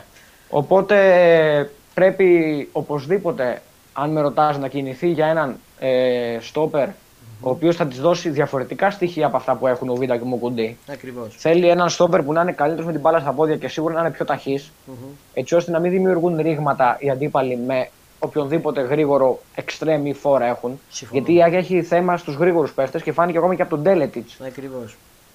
Ε, από εκεί και πέρα επιθετικά εντάξει είναι φωτιά και αν θες τη γνώμη μου ε, έχει την καλύτερη επίθεση νομίζω Ναι. τουλάχιστον μέχρι στιγμής. Ε, ακόμα και παρόλο που της λείπει ο Λιβάη Γκαρσία γιατί έχει τρομερούς ποιοτικούς παίχτες πίσω από τα φόρα. Δηλαδή μπορεί να πάρει γκολ από οποιονδήποτε και από τον Τζούμπερ και από τον Κατσίνοβιτς και από τον Πινέδα. Ναι. Δεν χρειάζεται να τους πούμε όλους, αλλά γενικά σκοράρουν όλοι. Ακόμα και οι κεντρικοί της πατάνε περιοχή και βάζουν γκολ και με αξιώσεις κιόλας. Μια που 'πες Τσούμπερ να πούμε ήταν κολλά το φάουλ του. Ναι, ναι, ναι. Εντάξει, ο- εγώ έχω πει ότι αν ο Τσούμπερ ε, είχε καταφέρει να. Μάλλον όχι, θα το πω διαφορετικά. Ο Τσούμπερ από τότε που κατάφερε να ξεπεράσει κάποια προβλήματα προσωπικά που είχε, ε, είναι πραγματικά άλλος παίχτης. Ήταν ε, για μένα ο, ο πιο κομβικός παίχτης της ΑΕΚ στα περσινά playoff. Σίγουρα ε, οφείλει πολλά στο ότι πήρε το πρωτάθλημα η ΑΕΚ στον Τσούμπερ και φέτος είναι από τους λίγους οι οποίοι παλεύουν μαζί με Αραούχο και τα λοιπά Ακριβώς. για να καταφέρουν να φέρουν αποτελέσματα παρά τα αμυντικά προβλήματα. Ακριβώς. Ε, τι άλλο να πω, κάπου το- διάβασα το μεσημέρι στο SDNA, αν δεν κάνω λάθος, ότι η ΑΕΚ θα πάρει στόπερ μέχρι τη Δευτέρα. Μακάρι. Πράγμα που σημαίνει ότι ε, θα καλύψει το κενό τουλάχιστον στο ελληνικό πρωτάθλημα, γιατί στο, στην Ευρώπη Δεν δεν, μπορεί θα να- καταφέρει να κάνει κάποια άλλη αλλαγή, δεν έχει αλλαγή στην ευρωπαϊκή λίστα. Ακριβώς. Και να πούμε ότι είναι και άτυχη αρκετά, γιατί ο όμιλος της ε, ΑΕΚ στην Ευρώπη είναι πραγματικά επίπεδου Champions League Brighton, Ajax και, και Marseille. και Marseille. Ε, θεωρώ ότι πολύ δύσκολα θα καταφέρει να κερδίσει έστω την τρίτη θέση. Θεωρώ ότι όλες οι ομάδες που κληρώθηκε είναι πιο, πιο ποιοτικές αυτή τη στιγμή τουλάχιστον. Αλλά γενικά νομίζω είναι πιο ποιοτικές και σε βάθος και σε budget κτλ. από και την σε ΑΕΚ. γρηγοράβα. Η Brighton είναι γρήγορη ομάδα. Καλά, η Brighton είναι μια ομάδα η οποία, ε, αν θες τη γνώμη μου, ίσως να παίζει και το καλύτερο ποδόσφαιρο στην Premier League μετά τη City. Ακριβώς. Και εμείς που βλέπουμε Αγγλία, δηλαδή και ο κόσμος που βλέπει Αγγλία, ξέρουμε καλά την Brighton. Ναι, και για να μην ξέρει λέει ο κόσμος που δεν βλέπει, όταν ακούς το όνομα Brighton ναι, δεν σου γεμίζει το μάτι, αλλά πραγματικά είναι μια ομάδα η οποία τα τελευταία χρονιά- χρόνια έχει κάνει τεράστια άλματα πρόοδου. Μμμ. Και έχει πολύ Και- καλούς ποιοτικούς παίχτε. Δεν άκουσα. Και έχει πολύ καλούς ποιοτικούς παίχτε. Και γρήγορα. Καλά, ναι, αυτό ε, εξυπακούεται, αλλά έχει κάνει τεράστια άλματα πρόοδου και φαίνεται και από τις πωλήσεις που κάνει. Ναι. Ε, δηλαδή παίρνει παίχτε με 5-6 εκατομμύρια ευρώ και τους πουλάει 100, Ακριβώς. τύπου Καϊσέδο. Ναι. Ε, ακόμα και ο Μιτόμα, ο οποίος παίζει ακόμα στην Brighton, είναι ένας παίκτης τον οποίο τον πήρε με ψίχουλα και- στην κυριολεξία από την Genk και θα τον Ακριβώς. πουλήσει σίγουρα πάνω από 80-90 εκατομμύρια. Αν συνεχίσει έτσι. ναι. Νομίζω και η Liverpool πήρε το Μακάιστερ, νομίζω την Brighton. Το μήνυμα. Ακριβώς, ακριβώς. Ακριβώς. Μπράβο. Μμμ. Ε, δεν έχω να πω κάτι άλλο για την ΑΕΚ. Είπαμε ότι τα πιο τρανταχτά θέματα της είναι στην άμυνα. Ε, δεν ξέρω αυτό με το Κόπα Αφρικα που είπες πριν. Δεν το είχα ξανακούσει, να μην σου λέω ψέματα. Δεν το γνώριζα ότι οι παίχτες της ΑΕΚ θα αποχωρήσουν για ένα μήνα σχεδόν. Ναι, και πέσει και εκείνη. Ναι, δεν το θυμόμουν αυτό. Μη σου λέω ψέματα, δεν το θυμόμουν. Δεν ξέρω εσείς αν έχετε Ε, κάποιους παίκτε για κόπα Αφρικα, Αφρικανούς; Όχι, όχι, δεν έχουμε. Α, ωραία. Αλλά δεν το ήξερα αυτό και πραγματικά θα δημιουργηθεί θέμα εκεί αν δεν ε, υπάρξει μια προσθήκη ακόμα. Ε, δεν έχω κάτι άλλο να πω. Εντάξει, θεωρώ ότι η ΑΕΚ, ε, όπως και ο Παναθηναϊκός, επειδή, δεν είναι, ε, επειδή είναι δεμένα σύνολα από πέρσι, Μμ. θα, και θα ορθοποδήσουν και οι δύο. Μάλλον ο Παναθηναϊκός δεν έχει χάσει ακόμα, αλλά δεν παρουσιάζει και την εικόνα που πρέπει. Και η ΑΕΚ θα ορθοποδήσει σίγουρα και θα αρχίσει να γίνεται καλύτερη μέρα με τη μέρα. Ναι, Ε, και σίγουρα θα είναι πάλι στους βασικούς διεκδικητές του πρωταθλήματος, ναι. αν θες τη γνώμη μου. Ε, Συμφωνείς για το Μάνταλο, έτσι, αυτό που είπα. Ανεπίτευτο αυτό που έκανε στο Βόλο. Εντάξει, κοίτα, δεν το κάνει επίτηδες. Ναι. Θεωρώ ότι δεν, δεν θα πήγαινε κανένας παίκτης να κάνει επίτηδες τέτοια προβολή. Γιατί αυτό μπορεί να δημιουργήσει πρόβλημα και στον αντίπαλο. Μμ. Αλλά εντάξει, μέσα στο παιχνίδι πολλά γίνονται. Ο Μάδαλος δεν, έχει δώσει- δεν έχει δώσει εξάλλου δικαιώματα. Οπότε θεωρώ ότι σίγουρα δεν το έχει κάνει επίτηδες. Και απλά ήταν μια κακιά στιγμή που στήχησε και στην ομάδα του γιατί δεν θα καταφέρει να παίξει και στον τέρμι με τον Ολυμπιακό. Ακριβώς, ακριβώς. Ήταν κόκκινη ξεκάθαρα. Συμφωνούμε σε αυτό, έτσι; Ναι, ναι, ναι, ξεκάθαρα. ναι. Ε, τώρα, όσον αφορά. Η ΑΕΚ έχει δύσκολο πρόγραμμα γιατί παίζει με Ολυμπιακό μετά την διακοπή. Πάει Αγγλία με Brighton και μετά με Παναθηναϊκό τηλεφόρο, έτσι. Τρία καυτά Ναι. μάτς. Ουσιαστικά. Ναι, ναι, έχει πολύ δύσκολο πρόγραμμα. Ε, τώρα, όσον αφορά με τους τραυματισμού, να πούμε ότι ο Λιβάη και ο Πισάρο θα είναι διαθέσιμοι κατά πάσα πιθανότητα και για Ολυμπιακό αλλά και με Brighton και με Παναθηναϊκό. Δείχνουν στους προπονήσει ότι ξεπερνάει τους τραυματισμού τους. Θα είναι σίγουρα στην αποστολή και στην ε, διάθεση του Αλμέιβα. Τώρα με τον Κατσίνοβιτς δεν ξέρουμε ακόμα. Θα δείξει γιατί είχε κάποιες ενοχλήσεις. Ε, νομίζω ήταν πάνω στο σώμα του χιλιακού. Αν δεν κάνω λάθος. Αν θυμάμαι καλά, δεν ξέρω. Μη σας λέω και. Αλλά είχε κάποιο θέμα πάντως. Θα δούμε αν θα είναι κάποιος διαθέσιμος στον Κατσίνοβιτς. Ο οποίος Κατσίνοβιτς ήταν καλός τελευταία ομιγιάτ. Ειδικά Ναι. στο παιχνίδι με την Αλβέρτη ήταν πολύ καλός. Ε, και με τον Πασραϊκό ήταν καλός και ήταν αυτός που βάλει τον γκολ, έτσι. Και ήταν έβαλε ωραίο γκολ με τον Πασραϊκό. Ο Μιγιάτ με τον Μπούγκε. Ε, μ, οπότε τώρα σας είπα ότι φάνε διαθέσιμου. Διαθέσιμο ο Λιβάη και αυτά. Με τους τραυματισμού. Επίσης, πριν από λίγο βγήκε ότι η, ο Άγιαξ θα πάρει 1555 εισιτήρια για τον, για τον αγώνα με την ΑΕΚ στην ΟΠΑΠΑΡΕΝΑ. 1555 άτομα θα είναι στο γήπεδο, ε, Ολλανδοί, θα είναι στο γήπεδο της ΟΠΑΠΑΡΕΝΑ. Να ξέρετε. Ε, εντάξει, πιστεύω ότι η Ολλανδοί είναι- δεν είναι τόσο. Πιστεύω ότι θα είναι ίσχυοι. Δεν νομίζω να μην μην Εντάξει, την τελευταία φορά που είχαν έρθει τότε ε, στο Champions League στο ΑΚΑ είχαν, είχαν γίνει κάποια έκτροπα. Ναι. Εντάξει, σε Δεν σχέση νομίζω ότι θα με ξαναγίνει τους τώρα. Φέτος θα Κροάτες είναι και εννοώ. περισσότερα Μμ. Σε τα σχέ- μέτρα ασφαλείας. Ακριβώς και σε σχέση με τους Κροάτες εννοώ, οπότε δεν νομίζω να είναι. Είναι πιο, βα- πιο ηρεμοί σε σχέση με τους Κροάτες. Αυτό θέλω να πω. Εννοώ τη δυναμό. Αυτό. Σε σχέση με τη δυναμό. Ναι, εντάξει, σίγουρα. Ε, μ, νομίζω καλύψαμε τα της ΑΕΚ και θέλω λίγο να πάμε στα του Ολυμπιακού. Ε, βλέπω ότι ο Ολυμπιακός φίλε με τα γραφικά έχει κάνει μεγάλα μπαμ φέτος. Δεν ξέρω αν συμφωνείς. Ντεμαράζ μεταγραφών. Αλλά Ναι. να πούμε και το αρνητικό της υπόθεσης ότι είναι δανεική περισσότερη, έτσι. Ακριβώς, αλλά είναι με οψιόν αγοράς νομίζω δύο άτομα. Ο Ποντέσε και ο... αυτός από τη Ρώμα, αν δεν κάνω λάθος. Ναι, ναι, και ο Σολμπάκεν. Και ο Σομπάγκερ, μπράβο, είναι με οψιόν αγοράς. Ε, αλλά είναι πιστεύω καλοί οι παίκτες αυτοί που πήρε. Μπορούμε να πούμε. Και ο Παναθηναϊκός, ο, ο, Παναθηναϊκός, και ο Ολυμπιακός βγάζει μια εικόνα στα παιχνίδια που είδα πολύ καλή. Ε, παίζει πολύ ωραίο ποδόσφαιρο. Δεν ξέρω αν συμφωνείς. Ναι, παίζει καλό ποδόσφαιρο. Εντάξει, η αλήθεια είναι σχέση ότι δεν με έχει παίξει πέρσι- με μεγάλο αντίπαλο. Ναι, οκ. Σε σχέση με πέρσι εννοώ ότι παίζει καλό ποδόσφαιρο φέτος. Ε, ο Ολυμπιακός. Ε, από εκεί και πέρα πήρε τον Ποντένσε μετά από 3,5 χρόνια επέστρεψε. Ο οποίος Ποντένσε τον θυμάσαι πώς ήταν. Εντάξει, ήταν παιχταράς. Με, ντριπλάρει, κάνει, ξεφεύγει άνετα. Ε, αν με ρωτάς την νόμιμη, δεν θα το ξεκινήσει βασικό τον Ποντέ. Ακόμα τώρα πήρε στην προετοιμασία, ακόμα πρέπει να μάθει την ομάδα. Ε, πιστεύω ότι θα βοηθήσει πολύ και στο ευρωπαϊκά του. Ο οποίος Ολυμπιακός κλειώθηκε με την ε, ε, West Ham, τη Freiburg και την Τόπολα. Κάπως έτσι λέγεται, η Σέρβικη Τόπολα, νομίζω. Green. Ναι, ναι, το, ε, Τόπολα. Ε, Σέρβικη. είναι; Σέρβικη, Σέρβικη. Τόπολα. West Ham. Freiburg και Τόπολα. Ναι, αυτές, ναι. Αν με ρωτά ο Ολυμπιακός μπορεί να χτυπήσει τη δεύτερη θέση γιατί η Freiburg, η Freiburg είναι σε κακό φεγγάρι και στην Bundesliga. Όπως έχω πει, ενώ σε βαριά ήταν τώρα τελευταία. Από την, ε, ναι, ισχύει, έχασα από την Stuttgart. Ακριβώς. Ε, αν με ρωτάς, μπορεί να χτυπήσει τη δεύτερη θέση γιατί West Ham δεν το βλέπω να μπορεί να τη Ναι, δύσκολα. Μεγα... Καλή ομάδα, πολύ καλή ομάδα. Ναι, και παίζει ωραίο ποδόσφαιρο και είναι αίτητη στην Αγγλία, έτσι. Αυτή τη στιγμή West ναι, Ham. Ναι, ξεκινήσει πάρα πολύ δυνατά. Και είναι έκπληξη, δεν την περιμέναμε να ξεκινήσει τόσο δυνατά η West Ham. Όχι.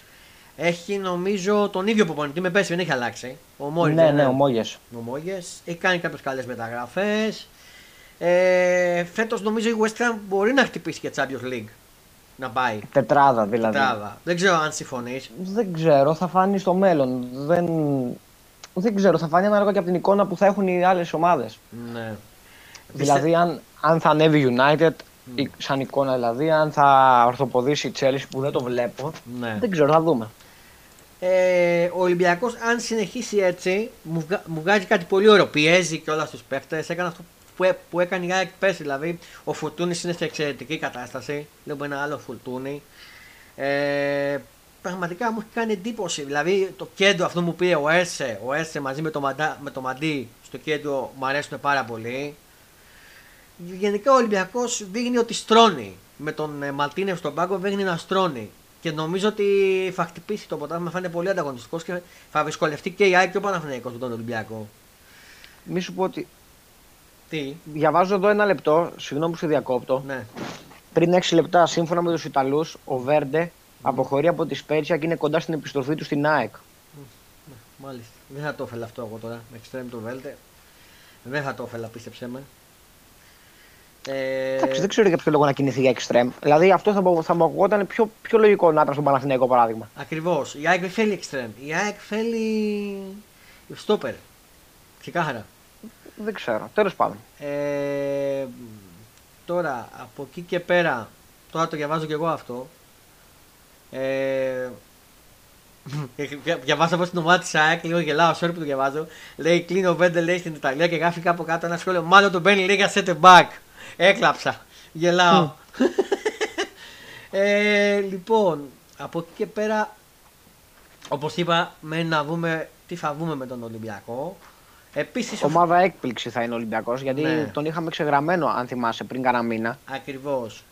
Και τώρα με τις μεταγραφές που έκανε, μη σου πω ότι είναι και το φαβορή στα χαρτιά για το πρωτάθλημα. Ακριβώς. Και νομίζω επιθετικά είναι καλύτερος από τον Παναθηναϊκό Ολυμπιακός. Καλά, αυτό σίγουρο είναι. ε, σε σχέση επιθετικά. Αμυντικά ο Ρέτσος κάνει είναι σε καλό φεγγάρι. Έχει στηριχτεί στο Ρέτσο. Εντάξει, δεν είναι ψιλομπάζει ακόμα λίγο. Ναι. Δηλαδή ακόμα και έβλεπα το μάτι με τη Λαμία, ναι, μεν κέρδισε 4-0 πόσο κέρδισε. Ακριβώς. Αλλά μέχρι να γίνει το 1-0 ο Ολυμπιακός μπορούσε να έχει φάει ένα γκολ. Ναι. Και με τον Πασαρικό δυσκολεύτηκε ο Ολυμπιακός. Ναι, με τον Πασαρικό δυσκολεύτηκε πάρα πολύ. Ακριβώς. Θα μπορούσε να έχει μείνει και πίσω στο σκορ, να έχει βάλει τον γκολ το πέναλτι, το χαμένο ο Πασαρικό. Ναι. Ναι, ναι. Ε, από εκεί και πέρα ο Φουρτούνη σταματάει από την εθνική, να πούμε και αυτό. Ε, θα τα πούμε μετά στις εθνικές, θα τα πούμε. Θα κοιτάξουμε. Είναι, σε, είναι σε φόρμα τεράστια ο Φουρτούνης. Ναι, ισχύει, έχει ξεκινήσει πολύ καλά.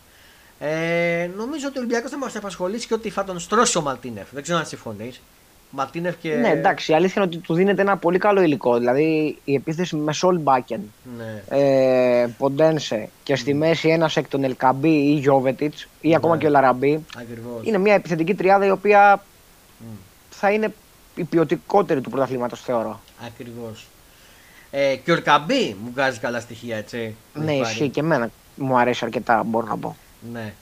Αλλά μένει να δούμε τι θα βρούμε. Σίγουρα πιστεύω ότι η δεύτερη θέση μπορεί να την χτυπήσει και τρίτη σίγουρα την έχει. Γιατί η Μπόσκα δεν νομίζω να τον ε, απασχολεί τον Ολυμπιακό. Δεν νομίζω. Ναι. Τρίτη θέση νομίζω την έχει σίγουρα. Ε, τώρα, στα μεταγραφικά άλλα νέα δεν νομίζω να κινηθεί να πάρει καλό παίκτη. Πήρε επιθετικό, πήρε. Δεν νομίζω. Μπορεί να πάρει τον Κουγιατέ μόνο. Ναι, που ακούγεται. Ακόμα... Από την Nottingham Forest. Εντάξει. Ακριβώς. Δεν είναι κάτι σίγουρο ακόμα. Ναι. Α, έχει περιφόρειο. Ε, ήρθε ο Ποντέσε, μεγάλη μεταγραφή. Ήρθε ο Γιώβετσις. Νομίζω ο Γιώβετσις, καλά τον είπα. Γιώβετης, ναι. Γιώβετσιτ, ο οποίος δεν ξέρω σε τι κατάσταση είναι, δεν ξέρω αν τον έχει ζήσει αυτόν, τον έχει παρακολουθήσει. Εντάξει, είναι ψηλοεπιρρεπής. Μπορώ να πω ότι είναι γυάλινος, με λίγα λόγια. Έχει τραυματισμούς, ε. Δεν τον έχω, δει- τα τελευταία χρόνια δεν τον έχω παρακολουθήσει καθόλου. Ναι. Τον είχα χάσει γενικά γιατί το θυμάμαι μόνο στη Φιωρεντίνα πολύ πιο παλιά. Μμμ. Εντάξει, δεν θα είναι λογικά και στην καλύτερη κατάσταση. Ναι. Ε, λοιπόν, να πούμε ότι πήρε και τον Ποντέσε και τον Γιώβιτς στην ευρωπαϊκή λίστα. Η ευρωπαϊκή λίστα του Ολυμπιακού είναι Πασχαλάκης, Τζολάκης, Παπα, Παπαβούλης στο τέρμα. Αμυντική Αμβρούτσο, Φρέιρερ, Κίνη, Ροντινέη, ο Τέγκα. Και ο Τέγκα είναι καλός παίκτης. Καλός παίχτη, ναι. Τζάσον Πορόσο, Ορμάρ Ρίτζατς, Πέτρος Μπακαλιάνης, Παναγιώτης Ρέτσος, Απόστολος, Αποστολόπουλος και Αντρέα Ντόι. Η μέση Καμαρά, Σιμποά, ε, Σκάρπα, Αλεξανδρόπουλος. Ε, πήρε και τον Αλεξανδρόπουλο αυτό μεγάλο. Ναι, εντάξει. Καρβάλιο, Καρβάλιο Έσε, Φουρτούνη, Λιάτσο, Σαπούτζη και Σο, Σορμπάκεν. Εγώ να σου πω αφιβάλλω κατά πόσο πολύ θα παίξει ο Αλεξανδρόπουλος μετά από αυτούς τους παίκτες που έχουν έρθει τώρα στον Ολυμπιακό. Συμφω- Συμφωνώ και εγώ σε αυτό. Και μάλιστα πήγε εκεί για να πάρει θεωρητικά χρόνο συμμετοχής. Ναι. Ε, μετά επιθετικούς έχει τον Ερκαμπή, τον, ε, τον Ελαραμπή ε, και αυτά. Έχει τον Μασούρα, Μασούρας, ε, Μπιέλ. Το Μπιέλ είναι σε καλό φεγγάρι, να πούμε. Και ο Μασούρας. Και ο Μασούρας. Ε, τον Μποντέσε, τον Γιώβιτς, ε, με να με τι θα βγούμε. Αυτή είναι η λίστα πάνω κάτω. Ο Καρακούτσης, ο Τσέλιος και ο, και ο Βρουσά είναι και ο Μπα. Ε, αυτή είναι η λίστα. Ο Σισε μάλλον θα πουληθεί όπως όλα δείχνουν. Θα φύγει από τον Ολυμπιακό. Εντάξει, φαινότανε. Δεν τράβεγε άλλο με το Σισε. Υπάρχουν τώρα κάποιες επιστολές που ο κ. Μαρινάκης με τον Πατάκο, τα γνωστά τα κτύπια, ναι, τα πεσινά έχουν Εντάξει, ξεκινήσει. μα, δεν, ναι, δεν τα χρειάζεται καν αυτό να τα απασχολούμε. Ε, ναι, εντάξει, πιστεύω ότι τι θέλει. Θα βάλει ξένο διαιτητή στο τέρμπι. Δεν νομίζω να του βάλουν ξένο. Ξένος διαιτητής σαν στα τέρμπι. Ε, με τον Ολυμπιακό, θεωρώ. Ε, εντάξει, τώρα από εκεί και πέρα πάμε λίγο στα του Πάοκ. Φεύγουμε τον Ολυμπιακό. Ο οποίος Πάοκ έκανε μεταγαφάρα. Στο παραπέντε έκανε μεταγαφάρα όπως είπες στην Τεσπόντοφ. Είναι για Ναι. μένα μεταγαφάρα, φίλε. Δεν ξέρω αν συμφωνείς. Τρομερό εξτρέμ, τον έχουμε δει και στη Λουντογκόρετ. Φώναζα από πέρυσι να τον πάρει Παναθηναϊκός σε αυτόν. Και απορώ γιατί Δεν- το πήρε. Δεν, εντάξει, δεν ξέρω πραγματικά. Ε, Τρομερός παίχτης, έχει τον γκολ, έχει τη συγκλίνη προς τα μέσα. Αμφιπόδαρος, δηλαδή χρησιμοποιεί και τα δύο τα πόδια. Ακριβώς. Ε, παιχταράς, παιχταράς, δεν έχω να πω κάτι. Εθνικ, ε, Διεθνής με την εθνική Βουλγαρίας. Έτσι. 3 εκατομμύρια κόσε που δεν είναι πολλά λεφτά, αν θες τη γνώμη μου. Α, την Ντουγκόρετς, αν δεν κάνω λάθος. Ναι, ναι, ναι, από τον Λουντογκόρετ. Ο οποίο Ντογκόρετ όταν Τέλος έπαιξε πάντων. ο Ντεσπόνο με τον Ολυμπιακό έκανε ό,τι ήθελε, έτσι. Να Ναι, θυμάσαι. ναι, ναι, ισχύει αυτό. 100% είναι παιχταράς, το έχουμε ξαναπεί. Και έπαιζε για τον Ε, Ολυμπιακό από- τελευταία. Είχε ακουστεί κι αυτός. Ναι, έχει ακουστεί. Ε, από εκεί και πέρα, εικόνα του Πάουκ, μην με ρωτάς, δεν έχω δει κανένα παιχνίδι. Ο Πάοκ, θα σου πω εγώ, έχω δει την εικόνα του. Ο Πάοκ με, στα ευρωπαϊκά του, στι ευρωπαϊκέ του αναμετρήσει ήταν φανταστική. Βγήκε η κούρασή του τώρα με τον Όφη. Στο ξεκίνημα στην Πεμιέρα εντάξει ήταν κομπλέ. Ο Πάοκ Στην- με τον Όφη βγήκε η κούρασή του γιατί είχε και το παιχνίδι με τη Χάτ. Τα είχε δώσει όλα με τη Χάτ και ιτήθηκε ένα μηδέν. Ο οποίος Όφη και αυτός συνέκλειξε. Έχει ξεκινήσει καλά και ο Όφη πάλι φέτος. Έχει πολύ καλό προπονητή ο Όφη. Ναι. Και... Αυτός ο Λιθουανός είναι πολύ καλός ο Νταμπράουσκα, πώς λέγεται. Όπως το πες, δεν πάω σκάσει. Ε, Ναι. Είναι πολύ καλός. Ο Πάοκ ε, είναι σε πολύ καλό φεγγάρι ο Κωνσταντέλιας και ο Τάισον. Ε, και επίσης απορώ γιατί δεν πήρε και τον Κωνσταντέλια στο η εθνική. Θα τα πούμε μετά και αυτό. Ε, γενικά ο Πάοκ πιστεύω ότι θα πρωταγωνιστήσει και αυτό στην τετράβα. Θα χτυπήσει η τετράβα και θα χτυπήσει και το ποτάθμα. Θα παίξει, θα παίξει. Και πιστεύω ότι θα δυσκολέψει και εμάς αλλά και τον Παναθηναϊκό Πάοκ. Ειδικά ο Ντεσ- αν ξεκινήσει με τον Ντεσπόγο, βλέπω να έχει θέμα. Νομίζω τι θέση παίζει ο αριστερά ή δεξιά ο Ντεσπόγο. Δεξιά, δεξιά. Ε, δεξιά ποιον έχετε εσείς αυτή τη στιγμή το Γιαννιδί. Εσάς- Αριστερά, βα- αρι- Αριστερά. ο δεξί εξτρέμ Ναι. πηγαίνει στο αριστερό μπακ. Αν Το ξε- Χουάνκαρ. Αν ξεκινήσει ο Χουάκα, νομίζω θα τον λίγο. θα έχει θέμα ο Χουάκα με τον Ντεσπόντο. Εντάξει, το ίδιο μπορεί να πούμε και για, Και τον τον, για Χατζαφή. τους άλλους, έτσι. Μπράβο, ναι, ναι. ναι, ναι, ακριβώς. Συμφωνώ σε Δεν αυτό. ξέρεις πώς θα πάει το κάθε μάτς. Ακριβώς. Ε, εντάξει, πιστεύω θα πρωταγωνιστήσει ο Πάοκ. Ο οποίος Πάοκ λιώθηκε με την Άιντερ Φαρφούτης στο conference. Ε, θα σου πω τώρα γιατί δεν θυμάμαι την κλειωστή του απ' έξω. Πώ μου λίγο ένα λεπτό να τη δω. Άιντρακτ, Μπράβο. ε, μετά ποια είναι; Δεν τη θυμάμαι ούτε εγώ αυτό για κάποιο λόγο. Ε, Γι' αυτό πώ μου λίγο. παιδιά, λίγο να το τσεκάρω. Ε, γιατί δεν θυμάμαι καν απ' έξω. Λοιπόν. Ε, περίμενε. Το έχω. Ε, παιδιά, δεν- Europa. Conference πήγα; Europa. Άιντραχτ, Ελσίνκι και Αμπερντίν. Μπράβο, μπράβο, μπράβο, μπράβο ρε φίλε. Μπράβο, το θυμάσαι. Ε, μ, πιστεύω ότι είναι ευνοϊκός όμιλος, μπορεί να περάσει ο ΠΑΟΚ. Η μόνη που το δυσκολεύσει είναι η Άρη, η, Άρη, η Άιντρακ. Νομίζω το Ε, Εσίκη... για δεύτερο, για δεύτερος δεύτερος. πάει. Αυτό για δεύτερος. Γιατί η Αρμπεντή νομίζω και το Εσίκη ποιο θα το δυσκολεύσει τώρα τον ΠΑΟΚ. Ε, Ε, η Αμπερντίν είναι επίπεδου Χάρτ Ακριβώς. Και το Ελσίνκι δεν έχω εικόνα, δεν θα ανοίγει καμιά φόβητρο. Όχι. Η πρώτη αγωνιστική του ΠΑΟΚ είναι με, το, Ελσ- με την, με την Ελσίνκη Ελσίνκη παίζει, έξω. έξω 8 Ναι. ναι. τέταρτο την Πέμπτη. Ε, στα τα άλλα του ΠΑΟΚ, κάτσε να δούμε πως έχουμε κάτι. Μ, Δεν βλέπω κάτι, αλλά κάτσε να το δω λίγο. Σας είπα και... Α, στην ευρωπαϊκή λίστα του ΠΑΟΚ. Α, λοιπόν, κάτσε να την πούμε. Λοιπόν, να την έχω. Α, δεν, ασχολού, δεν ασχολούνται λέει με τον Command Race στον ΠΑΟΚ, αυτή τη στιγμή από ό,τι διαβάζω, στο sportfm.gr. Ε, μ, τι άλλο. Α, η ευρωπαϊκή λίστα του ΠΑΟΚ η οποία έχει ως εξής τον Κοντάσκι, ο η Κοντάσκι τα, τα Λιχμανίδη στο τέρμα, δύο τερματοφύλακες. Ζήκοβιτς και Μονα, και Μονα Στίβλη είναι οι τρεις τερματοφύλακες. Σίγουρα οι δύο είναι ο Κοντάσκι και ο Ζήκοβιτς. Οι τερματοφύλακε. Αμυντικά είναι ο Μπάμπα, ο Εκόν, ο Κουλιεράκη, ο Κεζόλα, ο, Λίρα- ο Λίρα Τζοβιερίνη, ο Μιχαηλίδης, ο Σοάρες και ο Παναγιώτης Παναγιώτου. Η μέση ο Τσιγκάρας, ο Κωνσταντέλιας, ο Μου, ο Τάισον, ο Σβάπ, ο Σντόεφ, ο Γιάξης, ο Βρακάς, ο Αντώνιο και ο Μέιτερ. Και επιθετικά ο, Αντι- ο Άντε Ζίκοβιτ, ο Σαμάτα, ο, Γκο, ο Κοντεζιάννη, ο Μπράιτον, ο Τζίμας, ο Ντεσπόνοφ και ο Σμίθλη. Αυτή είναι η λίστα του ΠΑΟΚ. Ε, αυτά θα του ΠΑΟΚ. Πάμε λίγο να πούμε για την.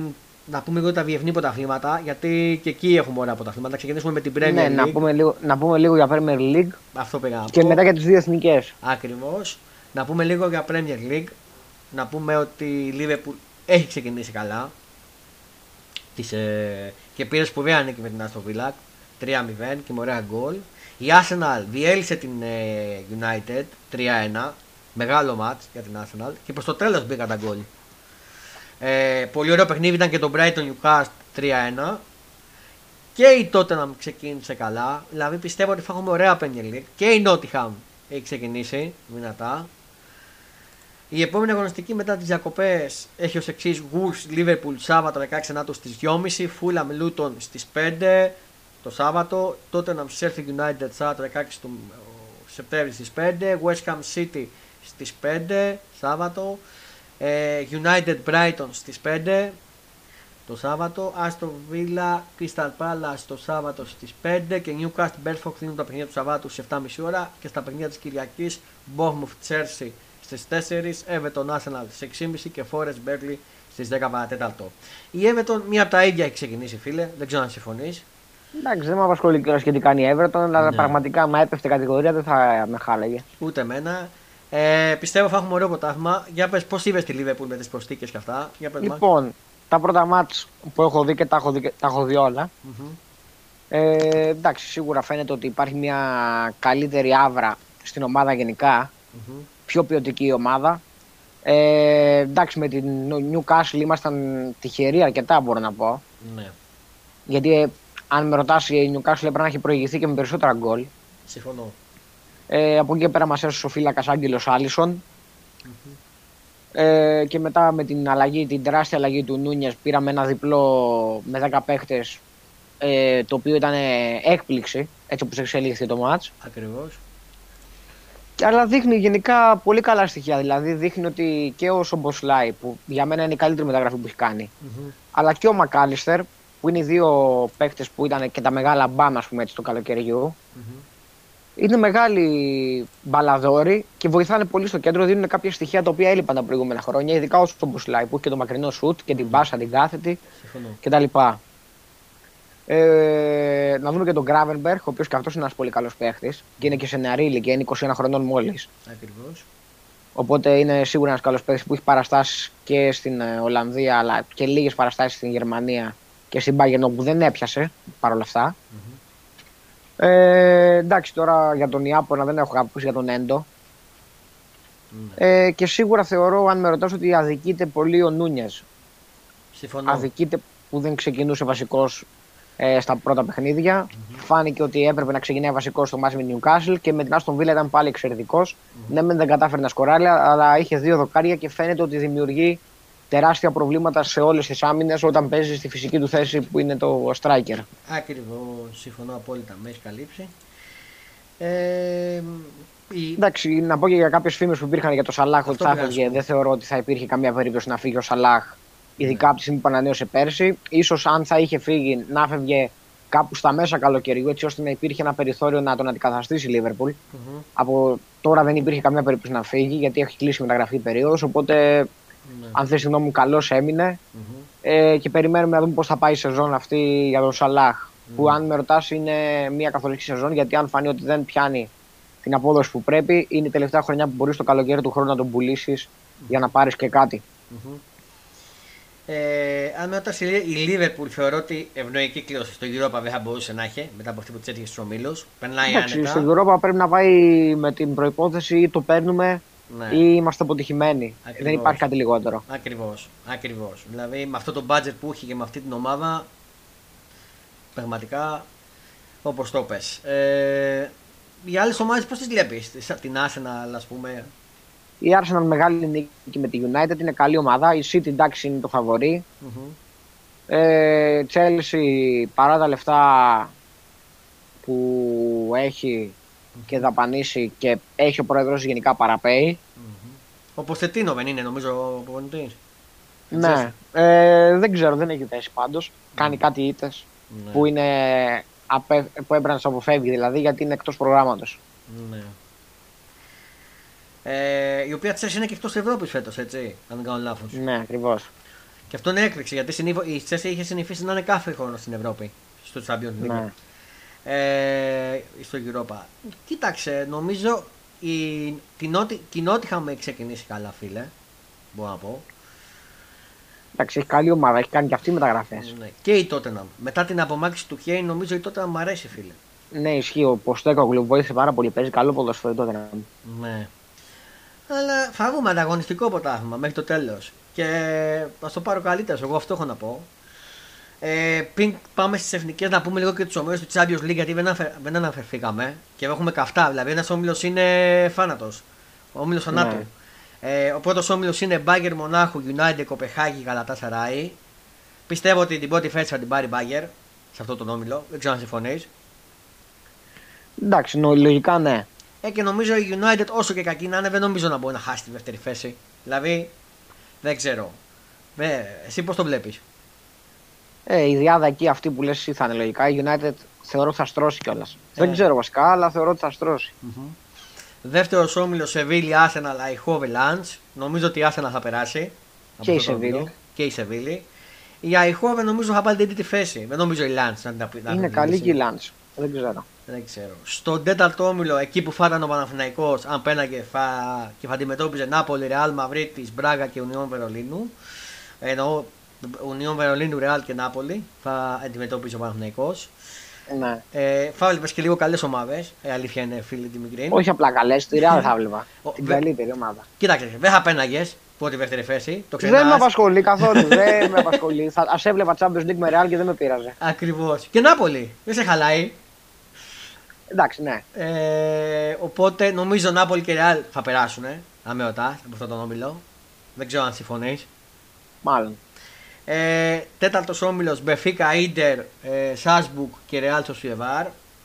Ε, και εγώ ξεκάθαρα νομίζω. Ίντερ, Ίντερ και Μπενφίκα; Ναι, νομίζω ξεκάθαρα. Ναι. Ε, ο πέμπτος Φέγενορντ, Ατλέτικο Μαδρίτης, Λάτσιο, Σέλτικ. Εδώ. Εντάξει. Ατλέτικο Μαδρίτης και Λάτσιο; Η Ατλέτικο πέρσι, αν θυμάσαι, δεν ήταν. Ούτε η Φέγενορντ είναι καλή πολύ. Δεν ναι. ξέρω. Η Λάτσιο δεν είναι καλή. Την Αντβέρπ, την, την, τέτοιο δεν τη βλέπω καν. Ναι. Πάμε λίγο στον όμιλο φωτιά. Παρί, Ντόρμουν, Μίλα, Νιουκάστ. Ε, δεν μπορεί να κάνεις πρόληψη. Συγγνώμη. Εντάξει. Εγώ θέλω να περάσει Μίλαν παρόλα αυτά. Ναι, αλλά δεν μπορεί να πεις ποιος θα βγει πρώτος, ποιος θα βγει δεύτερο και ποιος τρίτος. Καν, ούτε καν τρίτος δεν μπορείς να πεις ποιος θα πάει εκεί. Ακριβώς. Είναι όμιλος φωτιά. Εγώ πιστεύω εκεί θα βγούμε τα καλύτερα παιχνίδια. Οι καλύτερες αναμετρήσεις, φίλε. Δεν ξέρω αν συμφωνείς. Ναι. Ε, εντάξει, στο Z City Λιψία, Ερυφό, Young Boys νομίζω ξεκάθαρα City και Λιψία, εγώ θα πω. Ακριβώς. Και στον όμιλο που θα ήταν η ΑΕΚ, σε σχέση με αυτό που είναι του Champions, στο Europa που είναι Champions League αυτή τη στιγμή η ΑΕΚ, μπορεί να πούμε ένα μικρό Champions League, είναι Μπαρσελόνα Πότο, Σακτάρ και Αβέλτ. Νομίζω εδώ η ΑΕΚ θα μπορούσε να παίξει. Εντάξει, θα μπορούσε να κυνηγήσει την Τρίτη. Εντάξει, και η Πόρτο δεν είναι σε κάποιο καλό φεγγάρι. Ε, είναι καλή, εντάξει, είναι καλή. Εντάξει, δεν νομίζω σε σχέση με τον όμιλο που είχαμε τώρα θα μπορούσε καλύτερα να παίξει αυτό τον όμιλο η ΑΕΚ. Ε, ναι, εντάξει. Θα σταθεί. Αλλά εντάξει, αυτή είναι η όμιλη. Εγώ στέκομαι περισσότερο αν με ρωτάς τον όμιλο της, ε, του Sigma TAF που είναι Παρί, Ντόρμουρ, Μίλαν και Newcastle. Εκεί στέκομαι. Αυτά τα παιχνίδια περιμένω. Δεν ξέρω. Ε, καλά, εκεί όλοι αυτό περιμένουμε. αυτόν τον όμιλο περιμένουμε. Και νομίζω πώς ξεκινάει αυτός ο όμιλο. Κάτσε να δω και τους αγώνες. Α, Παρί, Ντόρμουρ, Μίλαν, Newcastle. Ματσάρε. Τρίτη 19 Ενάτου, 8 παρατέταρτο Μίλαν Νιουκάστ και Παρί Ντόρμουρ, φίλε.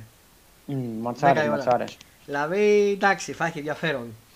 Ε, πάμε λίγο να ξεκινήσουμε με την εθνική του μπάσκετ ή του ποδοσφαίρου. Τι θέλει να ξεκινήσουμε; Πάμε να μιλήσουμε για ποδόσφαιρο, να μην αλλάξουμε τα αθλήματα τώρα κατευθείαν. Να Ωραία. πούμε και λίγο μπάσκετ μετά να πούμε για, το, για τις ελληνικές ομάδες. Ωραία. Πάμε λίγο να ξεκινήσουμε με την εθνική του ποδοσφαίρου η οποία αντιμετωπίζει την Ολλανδία αύριο. Νομίζω στην Κρόεφ Αρένα δεν παίζει η Ολλανδία. Αν δεν κάνω Ναι, λάθος. 10 παρατέταρτο. 10 παρατέταρτο. Θα το βρείτε και από τον Α και από την Νόβα μπορεί να το βρείτε.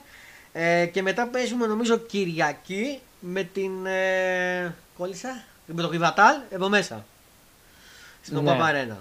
Ε, να, να πω ότι εγώ για μένα ο Πογιέτ αδικαιολόγητος που αυτή τη στιγμή δεν έχει πάρει το Φορτούνη ο οποίος σταμάτησε την εθνική, μπορεί να σταμάτησε, αλλά το έκανε γιατί σου λέει αφού δεν με καλείς, τι άλλο να κάνω, να σταματήσω Ακριβώς. Α, την Ακριβώς. εθνική και μαζί του. Δεύτερον, αδικαιολόγητος που δεν πήρε το Βαγιαννίδη και τον Κωνσταντέλια που είναι σε εξαιρετική φόρμα. Τι Εντάξει, άλλο ο να κάνω. Βαγιαννίδης τα δεν θα- παιδιά; Ο Βαγιαννίδης δεν θα πήγαινε παρόλα αυτά γιατί τραυματίστηκε κιόλας. Οκ. Ε, ο Κωνσταντέλια που είναι σε εξαιρετική κατάσταση, Ναι, ισχύει, δεν ξέρω. γιατί δεν τον πήρε; Και μου παίρνει κάποιος παίχτε τύπου Μπουχαλάκι, βες, χωρίς να έχω κάτι. Και ε, τον Μπέρκα, ο οποίος ο Μπέρκα δεν βλέπετε, ρε φίλε. Ναι, πραγματικά είναι μερικές επιλογές ακατανόητες. Ναι, ακατανόητες. Δεν μπορώ να τις καταλάβω. Δηλαδή, Ναι. πιστεύω ότι ο Κωνστα... τι άλλο πρέπει να κάνει ο Κωνσταντέλια, ρε φίλε, για να πάει στην- σε αυτή την εθνική; Εντάξει, το πιο ξεκάθαρο για μένα είναι ο Φορτούνης. Δηλαδή, ο Φορτούνης έχει Ναι. ξεκινήσει, κάνει τα πάντα Ναι. και δεν τον καλεί. Ε, και ο Φορτούνης και εγώ, άμα ήμουν στη θέση του, πεισματικά και μόνο, γιατί υπάρχει και μια αξιοπρέπεια. Ναι. Θα έλεγα αποχωρώ, δεν, δεν ασχολούμαι άλλο με εσάς, γιατί προφανώς και δεν με εκτιμάτε. Και ισχύει Συμφωνώ, αυτό. Συμφωνώ, συμφωνώ απόλυτα. Ε, Πώς τη βλέπεις τώρα με την Ολλανδία την εθνική, Εντάξει, θεωρώ ότι είναι μάτς κλειδί αυτό. Ναι. Αν, θε- αν θέλουμε να περάσουμε, ναι. είναι μάτς κλειδί. Να πω ότι με Οπότε- παίζει ο Μαυροπάνο λόγω της κάτα που είχε πάρει. Ναι. Μμμ. Ε, Πώς το βλέπεις, για πες, πριν αποτέλεσμα, πώς το. Θέλουμε να πάρουμε ένα χ, Ναι. τουλάχιστον, για να είμαστε μετά εμείς να έχουμε το πάνω χέρι σε περίπτωση που θα την έχουμε μέσα στην Αγία Σοφιά. Μμμ. Θέλουμε τουλάχιστον ένα χ. Θεωρώ ότι θα χάσουμε όμως. Δεν ξέρω. Έχω αυτή την αίσθηση. Εντάξει, ο Ολλανδία δεν είναι και σε καλό mood. Να σου Ναι, πω ισχύει. αλήθεια. Ισχύει, αλλά δεν ξέρω. Ο Βαν Ντάικ έχει κληθεί στην αποστολή. Ναι, παίζει κανονικά. Α, μάλιστα. Θα έχει ένα ενδιαφέρον λίγο να ξεκινήσει η Φωτάρα με Βαν Ντάικ. Έχει πάρει Ιωαννίδη. Ναι, έχει πάρει Φώτη. Πήρε Φώτη. Θα, θα ήθελα να δω λίγο Φώτη εναντίον Βαν Ντάικ. Δεν θα ήθελες. Και εγώ θα ήθελα, φίλε. Ναι. Πραγματικά θα έχει ένα ενδιαφέρον. Και πίστεψε με ότι αυτό μπορούμε να το βρούμε και στην ΟΠΑΠ Αρένα, αν πάμε. Ισχύει. Ε, θα έχει ένα ενδιαφέρον. Δηλαδή, πώς θα αντιμετωπίσει. Αλλά να δούμε, τι θα δούμε. Εγώ πιστεύω, καλ- άμα φύγουμε με το Χ, θα είμαστε καλά από εκεί. Ακριβώς, ναι. Ε, γιατί μετά νομίζω έχουμε Ολλανδία μέσα τον Οκτώβριο. Ναι, Ε, Ολλανδία μέσα και Γαλλία μέσα. Νοέμβριο, ναι. Οπότε εντάξει, νομίζω θα είμαστε καλά. Με νομίζω τα του ποδοσφαίρου θα τα καλύψαμε. Ε, α, Ακριβώς. πριν κλείσω λίγο να πω για το καλό του Μπερναμπέου που φτιάξαν το σύγχρονο στάδιο, γηπεδάρα το Καλά, κάνανε. ναι. Δηλαδή θα μπορεί να αλλάζει λίγο και ο τάπητας από εκεί μέσα κτλ. Ε, Να διορθώσω κάτι πριν. Η Ολλανδία δεν παίζει στο Johan Cruyff Arena. Πού παίζει, Παίζει στο γήπεδο της Eindhoven στο Α. Philips Stadion. OK, καλά έκανε και το διόρθωσες. Νόμιζα ότι παίζει στο Γκρόετ. Οκ. Ναι, και εγώ αυτό νόμιζα και το έψαξα για να είμαστε σίγουροι. Καλά έκανες. Ε, οπότε 10 παρά τέταρτο είναι το παιχνίδι. Η ώρα είναι σωστή. Έτσι. Ναι, Ε, σήμερα. Ε, και την Κυριακή νομίζω 10 παρατέταρτο, δεν αλλάζει η ώρα. όχι. Ε, πάμε λίγο στα μπασκετικά και θέλω να ξεκινήσουμε πριν πάμε και Ολυμπιακό, να ξεκινήσουμε με την εθνική για τον, τον μπάσκετ. Για πες μου, Δήμη, για την γνώμη σου. Λοιπόν, ήθελα να γράψω και ένα άρθρο για την εθνικη Mm-hmm. Ε, το οποίο δεν το έκανα εν τέλει, γιατί για, κά- για κάποιες μέρες τώρα δεν έχω τον υπολογιστή, γιατί έγιναν κάποιες εργασίες στο γραφείο κτλ. Οκ, δεν πειράζει. Ε, θα τα πω εδώ όμως. Ε, θα ξεκινήσω από πολύ πιο πίσω, δεν θα ξεκινήσω από το Μουντομπάσκετ. Mm-hmm. Θα ξεκινήσω από τις κλήσεις των παικτών Λοιπόν, όταν ανακοινώθηκε η ομάδα, νομίζω στα μέσα Ιουλίου προς τέλη Ιουλίου, αν δεν κάνω λάθος. Που το συζητάμε παρέα, ακριβώς. Ναι. Ε, είδα κάποιες επιλογές ακατανόητες. ναι. Δεν ξέρω αν κατά πόσο αυτό ήταν ε, λόγω κάποιων παιχτών που δεν πήγανε ή λόγω κάποιων κολλημάτων του προπονητή, της Ομοσπονδίας, των παικτών λόγω κόντρας με τον προπονητή κτλ. ναι. Ε, μου έκανε τεράστια εντύπωση το γεγονός ότι μετά από πολλά χρόνια δεν πήγε στην εθνική ο Νίκ Καλάθης, Mm-hmm. ο οποίος ήταν ένας πραγματικά πιστός σταντριώτη της εθνικής και δεν θυμάμαι από την ηλικία των 20 ετών που ήταν που η πρώτη του επαγγελματική χρονιά 19-20 στο Παναθηναϊκό μέχρι φέτος να έχει λείψει σε καμία διοργάνωση. Δεν είχε λείψει, πραγματικά όμως. Πραγματικά ο Καλάθης ήταν. Και ας λένε πολλοί ότι δεν είναι Έλληνας και ας λένε ότι δεν μιλάει ελληνικά, ήταν πραγματικά πιο πολύ Έλληνας και από τους Έλληνες, να το πούμε έτσι. Αυτό είναι καθόλου σημασία, φίλε. Ναι. Μμμ. Ε, μου έκανε τεράστια εντύπωση αυτό και φάνηκε ότι υπήρχε κάποιο θέμα με τον Ιτούδη, αν δεν κάνω λάθος. Και εγώ έτσι Γιατί, κατάλαβα. και ο- γιατί και ο Ιτούδης ε, τον είχε για να αποχωρήσει από τη Φενέρ Μπακτσέ. Κάτι που εν τέλει μάλλον δεν θα συμβεί γιατί το βασικό γκαρντ της Φενέρ Μπακτσέ, ο Ραούλ Νέτο, ο Βραζιλιάνος, τραυματίστηκε σοβαρά Ακριβώς. και μάλλον θα χάσει τη μισή σεζόν και περισσότερο. Και αν με ρωτά εμένα το λόγο κούρασης που είπε ο Καλάψης, εμένα είναι Ναι, φόρα. ίσως να ήταν μια αφορμή, μια δικαιολογία. Ακριβώς. Ε, εντάξει, για τον Ντόρσεϊ ξέρουμε ότι έπρεπε να πάρει walk-up η Ντόρσεϊ. Ο προπονητής διάλεξε τον walk-up. Καν, κανένα πρόβλημα γιατί ήταν εξαιρετικός ο walk-up. Ε, και πάμε τώρα στον, επι- στη- στον Κώστας Σλούκα. Ο Σλούκα γνωρίζαμε όλοι ότι δεν θα πάει στην εθνική πριν υπογράψει τον Παναθηναϊκό. Ακριβώς.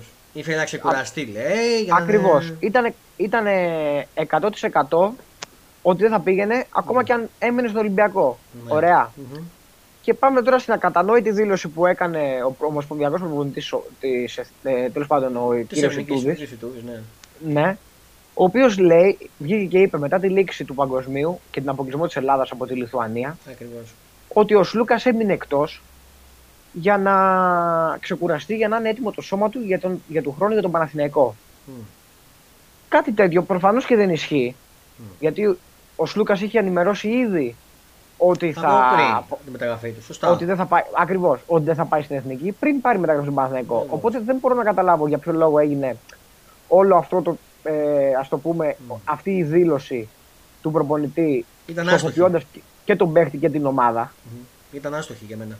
Η δήλωση. Ναι. Ε, από εκεί και πέρα, αν μιλήσουμε τελείως αγωνιστικά ε, και με το ρόστερ που κατέβηκε, μη σου πω ότι κάναμε και υπέρβαση. Έλειπε και ο Γιάννης. Να πούμε και ο Κώστα. Ναι, εντάξει, ο Γιάννης έλειπε από δικιά του και αυτός επιλογή. Οκ, κα- σεβαστό ότι θέλει να μείνει εκτός για να είναι έτοιμος για το NBA. Και ο Και, Κώστας; θεωρώ ότι ε- εκεί πέρα παίζουν ρόλο και πολλοί ομάδες. Γιατί εκεί δεν μιλάμε για ένα εκατομμύριο και δύο, μιλάμε για 100 και 200 που δεν μπορούν να το διακινδυνεύσουν. Ακριβώ. Και ο Κώστας θα το Ε, ο Κώστας δεν ξέρω για ποιο λόγο έμεινε εκτός. Ενώ θα ήταν ένας παίκτης ο οποίος θα βοηθούσε πάρα πολύ γιατί ο, Παναθ- ο Παναθηναϊκός, λέω, η εθνική είχε μεγάλο πρόβλημα στη θέση 5. Φαινότανε. Ξεκάρα. Φαινόταν, ναι. Θα το πούμε και αυτό τώρα. Ε, λέει ότι Ε, ο και Κώστα έπρεπε, έμεινε. έπρεπε ο εκτός. Κώστας να πάει. Ή τουλάχιστον από τη στιγμή που έμεινε εκτός ο Μίτογλου, ο οποίος τραυματίστηκε τελευταία μέρα. Άτυχος ε, πριν αυτό το το παιδί, τέτοιο. άτυχος. Και ήταν ναι, καλός. έπρεπε να είχε προνοήσει ο, ο, ο Μοσπονδιακός προπονητής να είχε μαζί και τον. Ε, Ματζου- αν θες συγγνώμη μου, ή Ματζούκα. τον Αγραβάνη ή τον Ματζούκα. Ακριβώς. Ο Αγραμάνη είπε ότι Γιατί- φεύγει μόνος του για προσωπικούς λόγους. Έφυγε. Ναι. Μετά να τον πάρει. Για- που για μένα και αυτό πάλι κάτι με τον Ιτούδη Στα είναι αποβιτήρια. στον ορίζοντα. Κάτι. Ναι. ναι. Ε, Τέλος πάντων, αν μιλήσουμε αγωνιστικά και μόνο, η εθνική εντάξει παρουσίασε ένα αναμενόμενο πρόσωπο. Δεν ήταν καθόλου καλή, αλλά δεν ήταν, ήταν ο ορισμός της μετριότητας, αν θες τη γνώμη μου. ναι. Κατάφεραν κάποιοι παίχτες όπως ο Γόκκαπ με πολύ καλές εμφανίσεις και ο Παπαπέτρου να, να την βοηθήσουν να περάσει τουλάχιστον τη φάση των ομίλων. Μμμ. Την πρώτη φάση μάλλον των ομίλων, γιατί υπάρχει και δεύτερη φάση. Ε, Οριακά όμως την πέρασε. Με τα χίλια τζόρια. Ναι. Αλλά από εκεί και πέρα τίποτα. Ήμουν σίγουρος ότι θα αποκλειστούμε από τη Λιθουανία. Και ενώ Και δεν, αξίζαμε, ξεκινήσαμε, και δεν καλά. αξίζαμε και κάτι παραπάνω. ξεκινήσαμε καλά με τη Λιθουανία. Ναι, ναι. Ε... Αλλά δεν αξίζαμε κάτι παραπάνω. Ναι. Υπήρχαν και μερικοί παίκτες που πήγαν εκεί και δεν ήταν καθόλου καλοί, όπως ο Παπα-Νικολάου. Ναι. Ο οποίος βέβαια παρόλα αυτά δικαιολογείται 100% γιατί είναι ένας άνθρωπος ο οποίος παίζει στα κόκκινα 5-6 ναι. σεζόν συνεχόμενες παντού εθνική και Ολυμπιακό δεν έχει λείψει ποτέ. Ναι. Και είναι προς τιμήν του. Ο Παπα-Νικολάου αν φέτος... έκλαιγε μετά τη Λιθουανία. Ναι, και ενώ, και ενώ φέτος, άμα ήθελε, μπορούσε να μείνει εκτός γιατί είχε και νεογέννητο αγοράκι, κοριτσάκι, δεν ξέρω, παιδάκι τέλος πάντων. Ακριβώς. Και μπορούσε να μείνει εκτός ε, εθνικών υποχρεώσεων. Πήγε εκεί και πρωτοστάτησε και βοήθησε και ό,τι έκανε είναι προς τιμήν του και μπράβο. Ναι, γιατί στο παρελθόν τον έχω κράξει πολλές φορές τον Νικολάου στον παδό του Παναθηναϊκού, αλλά πραγματικά τα τελευταία δύο-τρία χρόνια δείχνει ότι έχει οριμάσει και μπασχετικά και σαν άνθρωπος και μου δείχνει τελείως διαφορετικό πρόσωπο από αυτό που έδειχνε παλαιότερα με προκλητικές ε, δηλώσεις και πανηγυρισμούς. Και ο οποίος είναι ένας παίκτης και αυτός δεν έχει λείψει αν εθνική ποτέ. Ακριβώς αυτό είπα και πριν, ότι δεν έχει λείψει ποτέ παίζει στα κόκκινα μια ζωή. Και θα μπορούσε να πει στη γυναίκα μου γέννησε πρόσφατα, εγώ δεν πηγαίνω. Θα μπορούσε να το πει. Ακριβώς, ακριβώς, ακριβώς. Από εκεί και πέρα εντάξει, δεν έχω να πω κάτι άλλο. Περισσότερο με ξύνησε η αντιμετώπιση του προπονητή και της Ομοσπονδίας γενικά σε κάποιους παίχτες, οι οποίοι έχουν δώσει πολλά ε, και θεωρώ ότι, αν θες τη γνώμη μου, ο, ο Ιτούδης πρέπει να αποχωρήσει. Ε, κοίτα, έχει συμβόλαιο λέμε τους Ολυμπιακούς, μέχρι τους Ολυμπιακούς Αγώνες ο Ιτούδης. Συμφωνώ. Αλλά...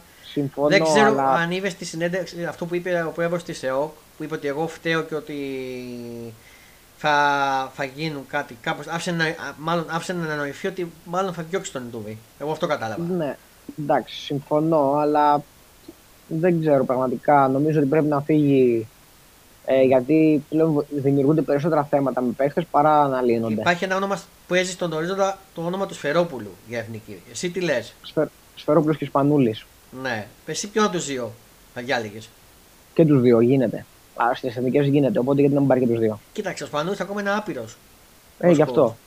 Ο, εγώ θα παίρνω το Σφερόπουλο. Αν και αν με ρωτάς, εγώ αυτό που ήθελα στην εθνική και ήθελα πάντα και κακώ τον διώξανε τότε η ΕΟΚ που ήταν τότε είναι ο Παναγιώτης Γιαννάκης. Ε, είναι μεγάλος τώρα εντάξει. στον πάγκο κάθεστε ρε φίλε από μπορεί να κάτσεις. Δεν έχεις θέμα μεγάλο ηλικιακά για να κάτσεις στον πάγκο. Ναι. Ε, αλλά απορώ γιατί. Εγώ αυτό που είδα είναι ότι είχαμε θέμα στο πεντάρι. Κάνανε ότι φέλανε τον Παπαγιάννη από κάτω. Ο οποίος Παπαγιάννης ούτε να αποστάρει μπορεί το, να, το παιδί να κάνει τίποτα, ούτε να κόψει να πιέσει. Κάνε ότι ό,τι φέλανε φίλε. Ε, Επίσης ε, στο τεσάρι μετά τον Μίτογλου το πάλευε ο Φανάση, έπαιζε 4-5, ο οποίος την βγάλει την ψυχή του και ο Φανάση, έτσι, στον μικρό χώρο. Δεν μπορεί να τον κατακρίνω το Φανάση. Δεν έχει λείψει ποτέ την εθνική φίλε και έκανε τραυματισμό. Επίσης ο Παπαπέτρου από τα καλύτερά του παιχνίδια. Δηλαδή αυτό με τη Νέα Ζηλανδία ήταν ο MVP φίλε για μένα. Δεν ξέρω αν συμφωνείς. Ναι, ήταν πολύ καλός ε, ο Παπαπέτρου. Όπως είπες ο Παπα-Νικολάου, παρόλο που είναι καλό, του βγάζω το καπέλο και αυτού. Ο Γουόκαπ με τη Λιθουανία έκανε πολύ καλό παιχνίδι. Μ' άρεσε ο Γουόκαπ. Ο Λαρετζάκης με τη Λιθουανία έκανε καλό παιχνίδι. Με την Νότια Ζηλανδία δεν μετράνε. Να σου πω την αλήθεια. Με τη Λιθουανία έκανε καλό παιχνίδι, αλλά, αλλά δεν μπορώ να καταλάβω τώρα. Δεν είχαμε σουτέρ και σουτέρ δεν είχε η ομάδα. Δηλαδή, πας τώρα με μποχορίδι για σουτέρ. Τον είδαμε και στον Παναθηναϊκό τον Μποχορίδη. Όχι, όχι, όχι, όχι, ότι έχω κάτι. Αλλά τον είδαμε. Ο Μωραήτης έβγαλε πολύ καλά πράγματα. Δεν ξέρω αν συμφωνείς. Αμυντικά μόνο. Αμυντικά, αυτό λέω. Κυρίως αμυντικά. Έβγαλε καλά πράγματα. Ε, ο Ρογκαβόπουλος πώς σου φάνηκε; Που μπήκε στην Πασκόνια. Καλός είναι, εντάξει, καλός είναι. Θα πάρει και συμμετοχή στην Πασκόνια. Νομίζω είναι η πρώτη φορά που παίζει η Euroliga, έτσι είναι; Ναι. Ε, εντάξει, και μέχρι εκεί που φτάσαμε είναι άφλος για την εθνική φίλε. Είναι άφλος. Εμένα αυτό που με εξέπληξε φίλε στο Μουντομπάσι το φετινό είναι η Γαλλία. Δεν ξέρω αν συμφωνείς. Αρνητικά, πολύ. Αρνητικά. Δεν την περίμενα. Εγώ την περίμενα να είναι στην Οχτάδα και μη σου πω και στην Τετράβα. Τη Γαλλία. Δεν ξέρω, εσύ την περίμενες ότι θα αποκλειστεί τόσο νωρίς; Όχι, ρε. Δηλαδή, δεν το πίστευα. Δεν ξέρω, εγώ πιστεύω ότι κάτι υπάρχει με τον coach, κάτι υπάρχει στα αποβιτήρια, με τους παίχτες. Εκεί, εγώ αυτό βασίζω. Για τη Γαλλία. Ε, εντάξει, δεν ξέρω, εντάξει, ίσως και να κάνει και τον κύκλο. Νομίζω ότι θα αλλάξει προπονητή στη Γαλλία. Δεν ξέρω αν συμφωνείς. Ε, μάλλον. Γιατί πιθανό αυτό είναι. Δηλαδή, δεν ξέρω. Δηλαδή, τα, τα, τόσο χαμηλά. Εντάξει, σήμερα είχαμε προκρίθηκε η Γερμανία στο τσάκ της Λετωνίας. Μια Λετωνία που ήταν πολύ ανταγωνιστική φίλε, έτσι, σε αυτό το Ισχύει, το μπάσκετ. ισχύει. Πέρασε η Γερμανία, πέρασε η Σερβία. Ε, τώρα αυτή την ώρα, αν δεν κάνω λάθος, παίζει η Σλοβενία με τον Καναβά, ο οποίος Καναβάς έκπληξη κι αυτός, έτσι. Κερδίζει 87-74 ο Καναβάς, φίλε. Θα το πάρει. Θα το πάρει. Εγώ Τη πιστεύω θα το Σλοβενία πάρει του κιόλας. Λούκα Ντόνσινς και πάει για τετράβα, έτσι. Ο, ο, Εγώ πιστεύω ότι το πάρει ο Καναδά. ο Καναβάς και νομίζω θα έχουμε Καναβά με Γερμανία και Σερβία Αμερική. Αμερική. Ενδιαφέρον τετράβα, ε. Δεν ξέρω αν είναι αυτή η τετράδα, αλλά ναι. Α, οι τέσσερι αυτοί φάνε ουσιαστικά αν θα Ναι, περάσουν. ναι, ναι. Επίσης η Ισπανία αποκλείστηκε από τον Καναβά, φίλε, έτσι, στο τέλος. Δηλαδή και η Ισπανία δεν ήταν τόσο καλή. Εντάξει, δεν πειράζει καλύτερα να έρθει και ο Χουάντσο. Ναι, καλύτερα για να μην είναι πολύ κουρασμένος, ε. ναι. ε. Εντάξει, τουλάχιστον να δούμε τι θα βγούμε στους Ολυμπιακούς που η Ελλάδα λέει θα διεκδικήσει, λέει, μάλλον να πάρει το Ολυμπιακό. Εγώ στο, να γίνει στην Ελλάδα, στο ΑΚΑ, το τουρνουά, το Μμμ. Ολυμπιακό. Και αν γίνει, φίλε, εγώ προσωπικά δηλώνω ότι θα πάω. Εξαρτάται το Ε, μάτς κι θα εγώ, το δω. ρε. Πρέπει να, να δούμε και τι ποιοι παίκτες θα είναι. Δεν σου εγγύει το ότι θα είναι ο Γιάννης, γιατί ο Γιάννης έχει και τα playoff του basketball, του, basketball, του NBA. Δεν ξέρω αν θα Δεν είναι. ξέρω, να δούμε. Να δούμε. Να δούμε και από του θα είναι. Με να δούμε τι θα δούμε. Τώρα, εσύ ποιου πιστεύεις ότι θα το σηκώσει από αυτούς που, έχει ζητά- που έχουν μείνει; Δεν ξέρω, εγώ τη Λετωνία ήθελα να δω, γιατί πήγε- έπαιζε το καλύτερο μπάσκετ χωρίς Πορζίνγκε. Ναι. Αλλά τώρα ο Καναδάς, μάλλον. Καναβά, λες. Εμένα- Εγώ θέλω τον Καναδά, ναι. Αμερική πώς τη βλέπεις, μπορεί; Ε, ναι, σίγουρα μπορεί. Η Αμερική δεν μπορεί, αλλά δεν τη θέλω πάλι. Δηλαδή, η Σερβία δεν τη βλέπεις; Όχι. Όχι, ε. Να, να δούμε τι θα δούμε, φίλε. Θα- Αυτό που τον μπάσκετ είναι πολύ ενδιαφέρον. Ε, λοιπόν, τι άλλο. Έχουμε καμιά άλλη, συ- άλλη είδηση σημαντική. Τίποτα, αυτά εντάξει. Νομίζω τα, τα εξαντλήσαμε όλα. Μια μισή ώρα εκπομπή, τα είπαμε όλα νομίζω. Νομίζω ναι, δεν έχουμε κάτι άλλο. Αν προκύψει κάτι άλλο θα μας ενημερώσει ο Δημήτρη για το Σίγουρα. Παναθηναϊκό. Α, θέλει να μας πεις λίγο για το μπασκετικό Παναθηναϊκό που έπαιξε το πρώτο του φιλικό. Α, ναι, ρε, έχει ξεκινήσει προετοιμασία στο, Μπράβο. στη Σλοβενία Μμμ. με απρόπτα. Έχει αποχωρήσει ο Ανταμάν, έχει πάει στην Τουρκία. Είχε και μια βιητηρία σου όταν, αν δεν κάνω λάθος. Ναι, και ο Γκραντ είναι τραυματίας. Τραυματίας, καθένα δεν την έχει. Μμμ. Αλλά στο πρώτο φιλικό ήταν καλός, πολύ καλός ο Πολωνός, ο Σέντερ. Μμμ. Και περιμένουμε να ενσωματωθούν και άλλοι σιγά σιγά. Δηλαδή στα επόμενα φιλικά θα έχουμε Ναι. κανονική εικόνα. Προς το παρόν δεν μπορούμε να πούμε τίποτα γιατί δεν υπάρχει και τηλεοπτική κάλυψη. Ναι, όντως. Ε, θα υπάρξει μόνο στο τουρνουά του Παύλου που θα είναι στο Action η τηλεοπτική κάλυψη. Ναι, ναι, ναι. ναι. Ε, που θα είναι δυνατά παιχνίδια και θα ήθελα να παρακολουθήσω κάποιο από αυτό και να πάμε παρέα. Η αλήθεια είναι. Ε, αλλά εντάξει, θα δούμε τι μέγενε. Θέλουμε να τους κρίνουμε στα δυνατά παιχνίδια. Ε, ο Ολυμπιακός αυτός τώρα ξεκινάει και θα σωματωθούν και οι διεθνεί του. Αλλά ο Ολυμπιακός έχει αρχίσει να πάρει και παίκτες, έτσι. Ειδικά στο διάρκεια που του λείπει, δεν ξέρω, αργεί. Ε, καλά, δεν θα, δεν θα πάρει άλλους, νομίζω. Μετά, ποιον πήρε στη θέση τους Λούκα, δεν έχει πάρει κανένα που να είναι εντάξει. Ναι, δεν πήρε. Δεν πήρε. Διάρρη δεν πήρε. Αυτό λέω, δηλαδή έχει θέμα. Ε, εντάξει. Αλλά μένει να δούμε τι θα δούμε. Αλλά έχει δυνατό, έχει δυνατό πεντάρι Ολυμπιακός. Με Φαλ και Μιλουτίνοφ, νομίζω. Θα είναι δυνατό. Νομίζω τα καλύτερα. Ναι. Ε, αυτά. Κάπου εδώ Εντάξει. ήρθε η ώρα Λοιπόν. να ολοκληρωθεί αυτό το Fonda Sports ε, show. Fonda Sports ε, Super League Show. Το πρώτο της σεζόν. Καλή σεζόν να έχουμε και πάλι αθλητική. Να ευχαριστήσω τον Timmy Green που ήταν στην παρέα μας σήμερα. Τι, τίποτα, ρε. Εδώ είμαστε να τα λέμε. Θα περάσουμε μια καυτή σεζόν. Να προσέχετε να κάνετε τους άλλους, να χαμογελάτε, να κάνετε τους άλλους να ανησυχούν. Μην πολύ βγαίνετε με, τη φωτι... με τις βροχές έξω γιατί και τώρα βρέχει έξω από ό,τι ακούω. Ε, και τα ξαναλέμε λίγα συντόμως με το επόμενο Fonda Sports Super League μετά τη διακοπή. Φάνε και ο Κώστας και την παρέα μας, το Transformer και τα λοιπά. Θα, πιστεύω θα κάτσει να κάνουμε κάποιο όλοι μαζί.